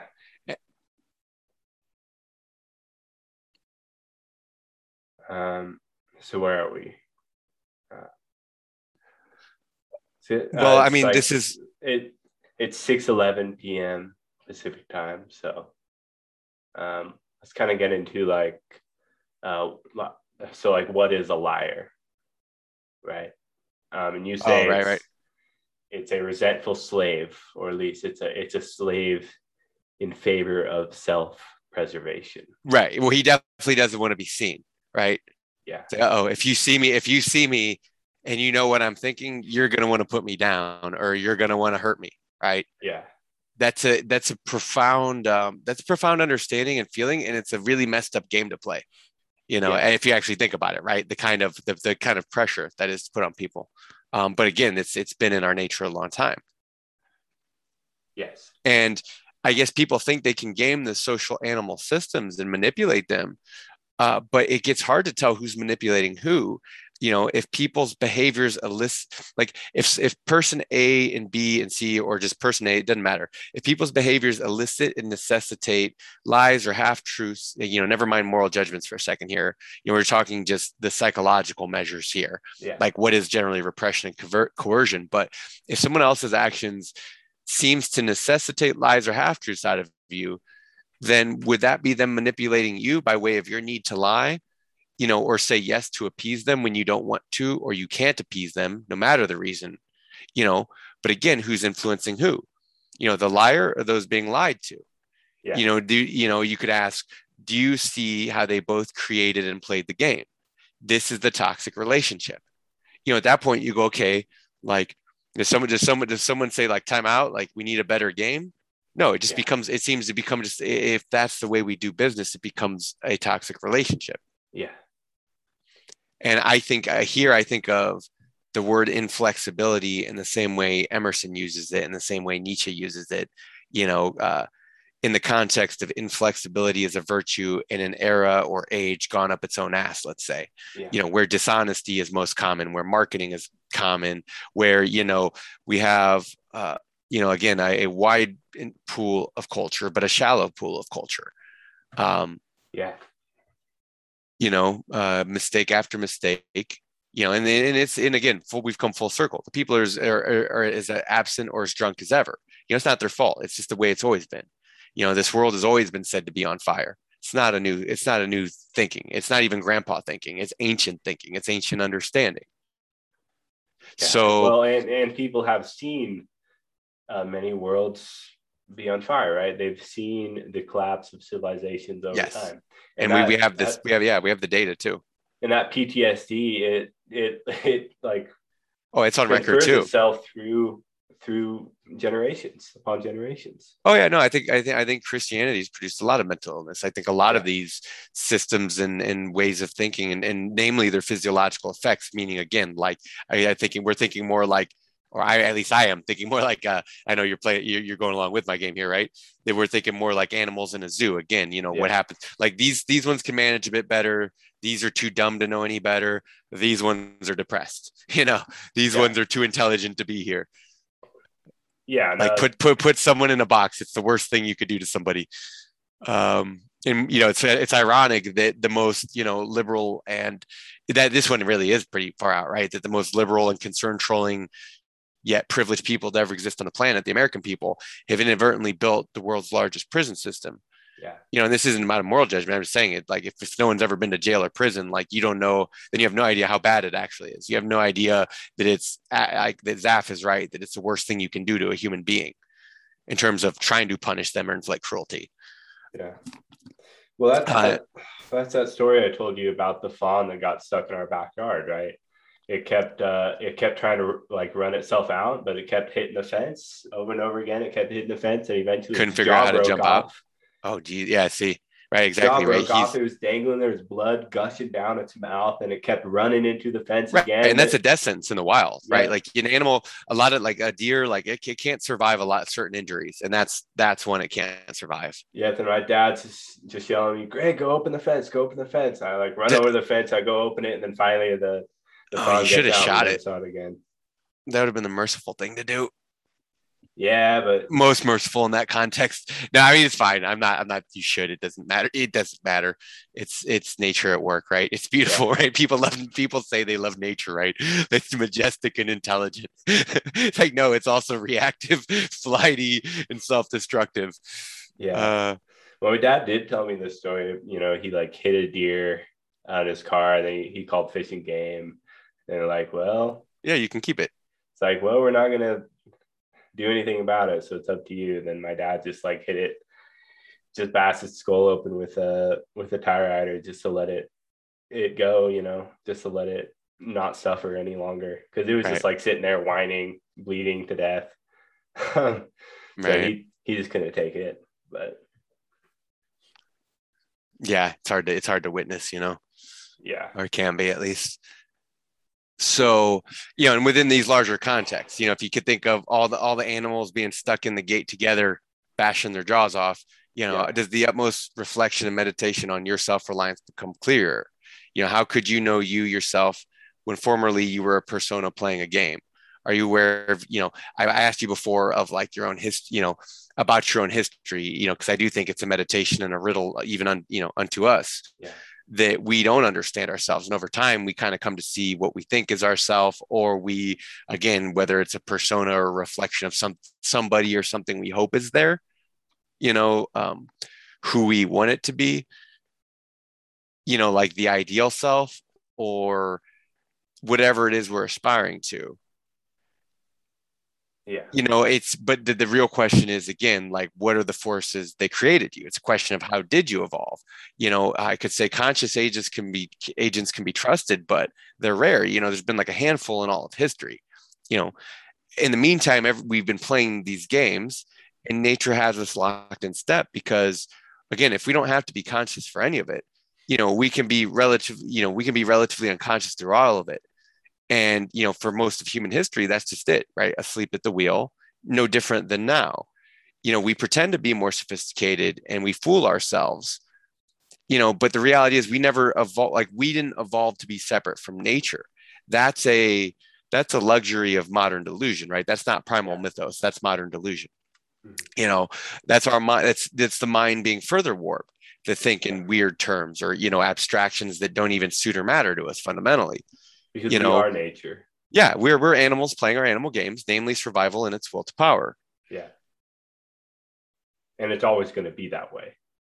Um, yes as long as we have physical bodies, as long as we still eat and shit and sleep, we're still going to be animals. yeah it, it, it is a competition It- it's like the evolutionary arm no matter how polite we become like the fact that it's an evolutionary arms race you know it's like you know I, I don't know what do we do at this point do we put like um you know caution tape around our nuclear missile silos? Like yeah. how do we relate that you know we feel bad and we're sorry or that we're dangerous? You know I, I don't you know what i mean? Like it's like there's so much baggage like collectively speaking. And you know to find self-reliance in an age where everyone wants to shackle you to that because to me that's vengeance. To, to me vengeance is chaining you to the past and saying no you were destined to be that greg. You were destined to be an asshole or oppressor or sleep at the wheel or a piece of shit you know like that's punishment. That's cruelty to me. You know that's that's the use and abuse of history and that's the abuse and abuse of people. You know that's like political indoctrination and the like. You know it's a very it's a very dangerous territory.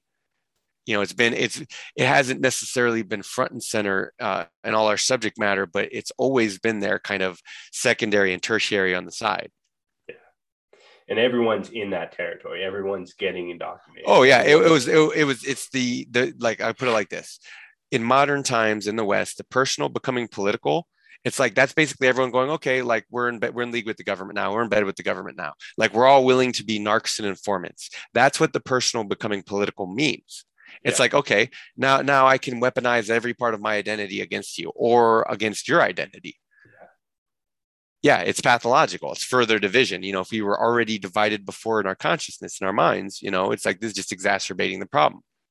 And you know you've told me before you know that people want to be lied to.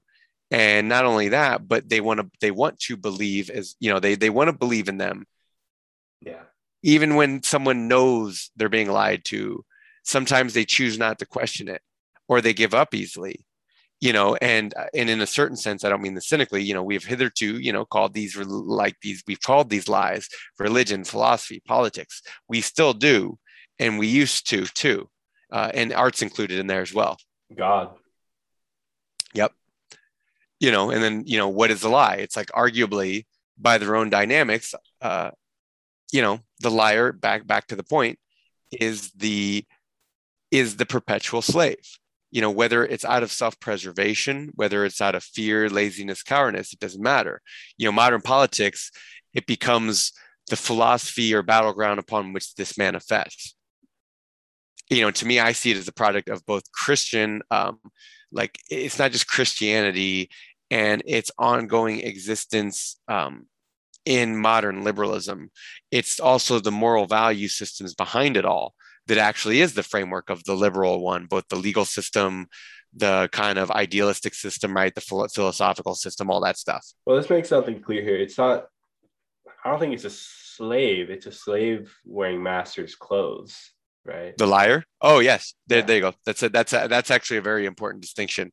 Uh, and I guess in theory, the liar could adopt anyone's clothes, but in this case, yes, we're thinking, yeah, it's um, yeah, and then it's a question of what what are the intentions. But again, okay, so why why why why would and you know then you could also question well why wouldn't they act that way if if they see their their contemporaries as oppressors or otherwise you know what other way do you treat fundamentally what is an enemy you know Yeah. and then you go okay well if that is actually the case and that's what modern politics are then it's like okay then this is you know the most passive aggressive war that has ever been fought then or the most passive aggressive revolution because enemies on that level necessitates violent revolution right? Like usually when we speak of tyranny on that level that's what we're actually talking about like in the western tradition at least in france and the us Yeah, like the French Revolution, the American Revolution. yes. Um, yeah, I mean we're Right, and and to me, and again, the, the the liberals would be in this case like if this is eternal recurrence, then they are the they they've regressed to being the Christian cult in their infancy, you know, and they're fighting back against Rome. They're they're they're they're bringing their vengeance to fruition on Rome, uh, and Rome would be the conservatives who are going, wait, you know, like you're you're part of us, or you know, we're you can you know we've allowed you to exist here, and you know what's what's the problem? I don't we don't understand, and like I said, it's not they they just didn't they didn't understand either. Yeah. Yeah, because well, I mean every everyone's just confused. They're scared and uh and they're all just sitting down on death row. right they can't yeah and they they they they again they're they're they're both like they wind up being inadvertent victims and hostage to each other and like this is in a sense this has been some aspects of society and civility over time you know uh and regardless of what anyone thinks or hopes it's like no one's guaranteed the results you know personally collectively societally you know things can always get worse that's true you know um and that's Yeah. you know it almost makes uh, the I would say it would make the ingratitude of modern Americans more clear. Like it would almost be more clear, you know, when you consider it's the most protected and privileged class of people to ever exist. I think it's important. Like it was an important thing or important note you mentioned the other day. I think it was something like, "What'd you say?" You said that you know people complain about not having freedom or losing freedom, and yet the reality is, in context of human history, we have more than ever before enough that people don't even know what to do with themselves would rather kill Yeah. themselves or piss their lives away you know in any number Yeah. of means you know But, I mean, someone like me, um, like an atheist, right well we uh, didn't evolve to handle any of this it's Yeah, not, I there's no proof anywhere that we did or that or even that we can you know we're going to Yeah. see we're going to run these we're going to keep running these experiments because we have no options right yeah, I Like, mean, I mean, try know, people- someone, try telling someone that God is dead in like year one. Yeah, see you later. You're on the crucifix. yeah yeah for, for very different for for very similar yet different reasons Yeah, exactly. You But I mean, people get crucified today. I mean, not in a not in a physical, literal sense, but in a like, you right. know, well and it's it's we you know because again the it's the and it's the pretense to self-reliance. It's what i said before. It's a mythos. That notion of it's funny that we we we uh you know the notion of the freedom of speech because it's like no one actually likes it. People only like it when they can use it uh, in service to their power. And it's like the moment other people can use it it's like whoa whoa whoa no no no no. Give it back. Like no we don't want you to have it. It's like you know and it's like like art itself you know that if it's powerful then you know it's dangerous or if you think it's powerful then you understand it's dangerous and thinking Yeah. is, is is very much the same. You know but it's telling of us and our value system you know that if this is the most protected and some of the most protected and privileged class of people to ever exist in the entirety of history that they're the ones with the highest rates of mental illness neuroticism drug addiction. You know it, it is it is the country that produced alcoholics anonymous you know perpetual societal unrest cyclical sickness. And it's not like these things are unique to the western world or even american. And you know it, it'd be another philosophical uh, jag to differentiate and, and, and work on you know to you know that would be a whole nother paper let's say or a whole nother podcast to, to go in that direction. Um, you know but this is this is the, this is what's, what i'm saying is that self-reliance is risky. Conformity has always been the name of the game. It's only Yeah. recently that we've even begun to understood the, understand this in any really coherent or honest sense or i guess honest in a I guess when I think naturalistic, I just mean I, when I when I think naturalistically, I think in terms of, you know, again, it's just our best science. That's all. It's our best understanding to date. So, so it's it's six twenty seven p.m. and I'm thinking we gotta we gotta wrap this up. And I wanna I wanna go down because you wrote you wrote some of the the best slash most important lines uh, from Self Reliance. You wrote them down. I want to kind of go over those real quick before we head out. Oh yeah, I, I wrote sentiments, not the exact quotes. Yeah, absolving yourself to yourself. Yeah. Again, it's like you know you're gonna feel that sense of duty. It's like that's natural. That's a healthy instinct. You know the the, the guilt and the consciousness and the tragic self consciousness. All these things you may or may not feel, and also the seeking of their relief. Right. This is just this is understanding the navigation of the uh, the labyrinth. Right. It's understanding that you're gonna feel obligation until you don't, and you're going to feel like you owe or like you're searching until you don't.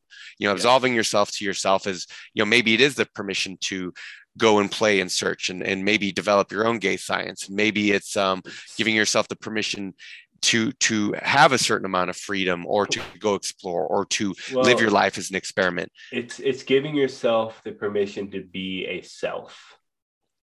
To be something right. to be someone right and to the degree it doesn't matter whether it is or isn't real. You know we're talking about it's it's just it's just your it's your expression it's your being like you're you you know yeah. it's it, it, may or may not run into me it may or may not be a problem to or with me it doesn't matter. That's not that's not that the, the, the purpose here. You know again society is a wave. Everyone talks performance or improvement nobody actually improves. You know that's just our cover. You know that's that's the easy way out. Why? Because you know why? Because we're lazy. You know because it's comfortable you know and it's like you know yeah why should you listen you know it is hard to listen or trust yourself when you see and understand just how weak that is. But that's that's to, to self rely is to learn to trust that and to go what are what exactly am i? Because when so much has been instilled to you to and from lies and error and then you in turn have reacted to those lies and error it's like well at that point you know it's quite the complicated spider web. It's yeah. quite the um the the knot to untangle you know, no wonder, again, no wonder why we have a lot of mental illness. No wonder why we have a lot of problems. Yeah. Yeah. And well, then there's that. I mean, listen to yourself, right? Yes uh, listen to yourself trust yourself. You, know that good good natured good natured inflexibility you know there's no reason to i mean you know we're we've we've we've we've learned over time that despite any of uh, despite violent the, the, necessity of violence and this evolutionary arms race in our thought in our being uh, in our body in our minds you know all these things um, that we can be civilized. Yeah. You know? Well, well so there's also say i mean like trust yourself, listening to yourself, absolving you to yourself. I mean, these aren't new ideas. These are, I mean, in a sense, they're cliche.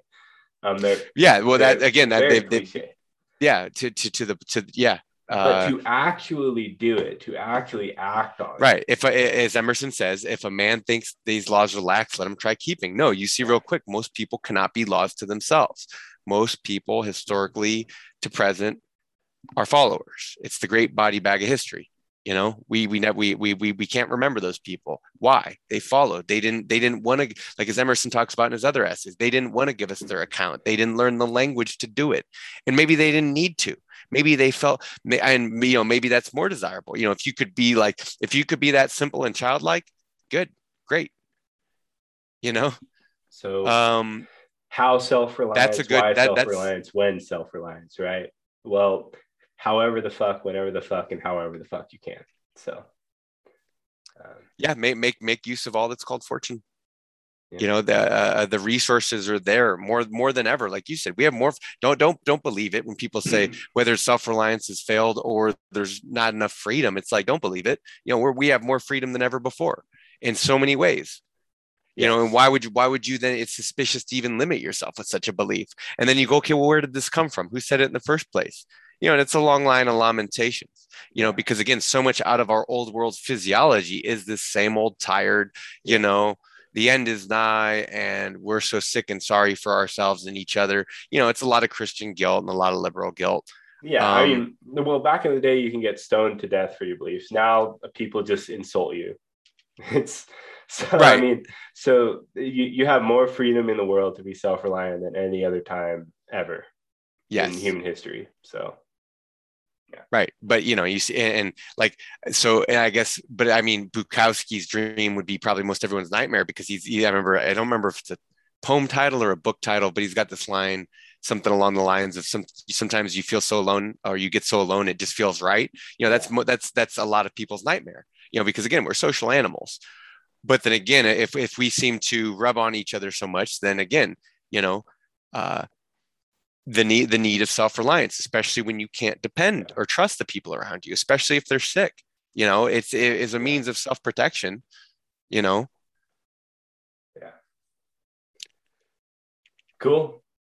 Well i think that sums it up. Right. So remember you know whatever your hopes are for the future don't believe it. You know who and what are you otherwise betraying now? Yeah. Like don't you know don't sublimate. Because if you do believe it then you're not going to take action and make it happen so. Right. Well, again, false desires, right? Like, did we ever want it all along, or is it, or is, is this was this the dream that some we bought from someone else? You know, who ins- who installed it? Like, whose vision was this? You know, where were we even headed again? What was the purpose of all this? Like, didn't society had a goal? Was was was it that someone was supposed to come back and save us by now? Like, we didn't yeah. think the repercussions of our actions would catch up to us, like humanity over time. You know? Yeah dissolve unto yourself. Absolve. yourself, listen. Absolve. Yourself. Absolve. Dis- yeah, we don't want you to dissolve. We don't want you to become nothingness. No, we're not seeking any kind of, um, yeah, yeah. self destruction here. Yep. Be self reliant, and not just because I told you to. right. Yeah, it'd be the real self reliant. Yeah. That's a good place to end it, man. Yeah. So that, yep, uh, that ends it. That ends totally ends the self reliance series. I promise we won't bring it up again. but well, we will, we will, but you know, we won't do a whole episode about it again, at least not for a while. Um, so, but I mean, it's it, it's probably the most important topic um, as far as uh, actions go with philosophy. As, as, far as living your own philosophy, I think it's probably the most important um, topic. Yeah. So. It's uh, again the the the the measuring stick or the uh, weighting it in, weighting things with the proper amounts. So go check out bezabazaar.com. Um, go check out into dash the dash absurd.com for the latest updates on the show. Um, and just a little housekeeping, um, go check out the Nietzsche podcast. Uh, it comes out every Tuesday. I think I'm either going to be on it this upcoming Tuesday or the Tuesday after that. I'm not sure. We already recorded, but I'm not 100% sure when he's going to post it out. So, anyways, thank you very much for listening and have a good one.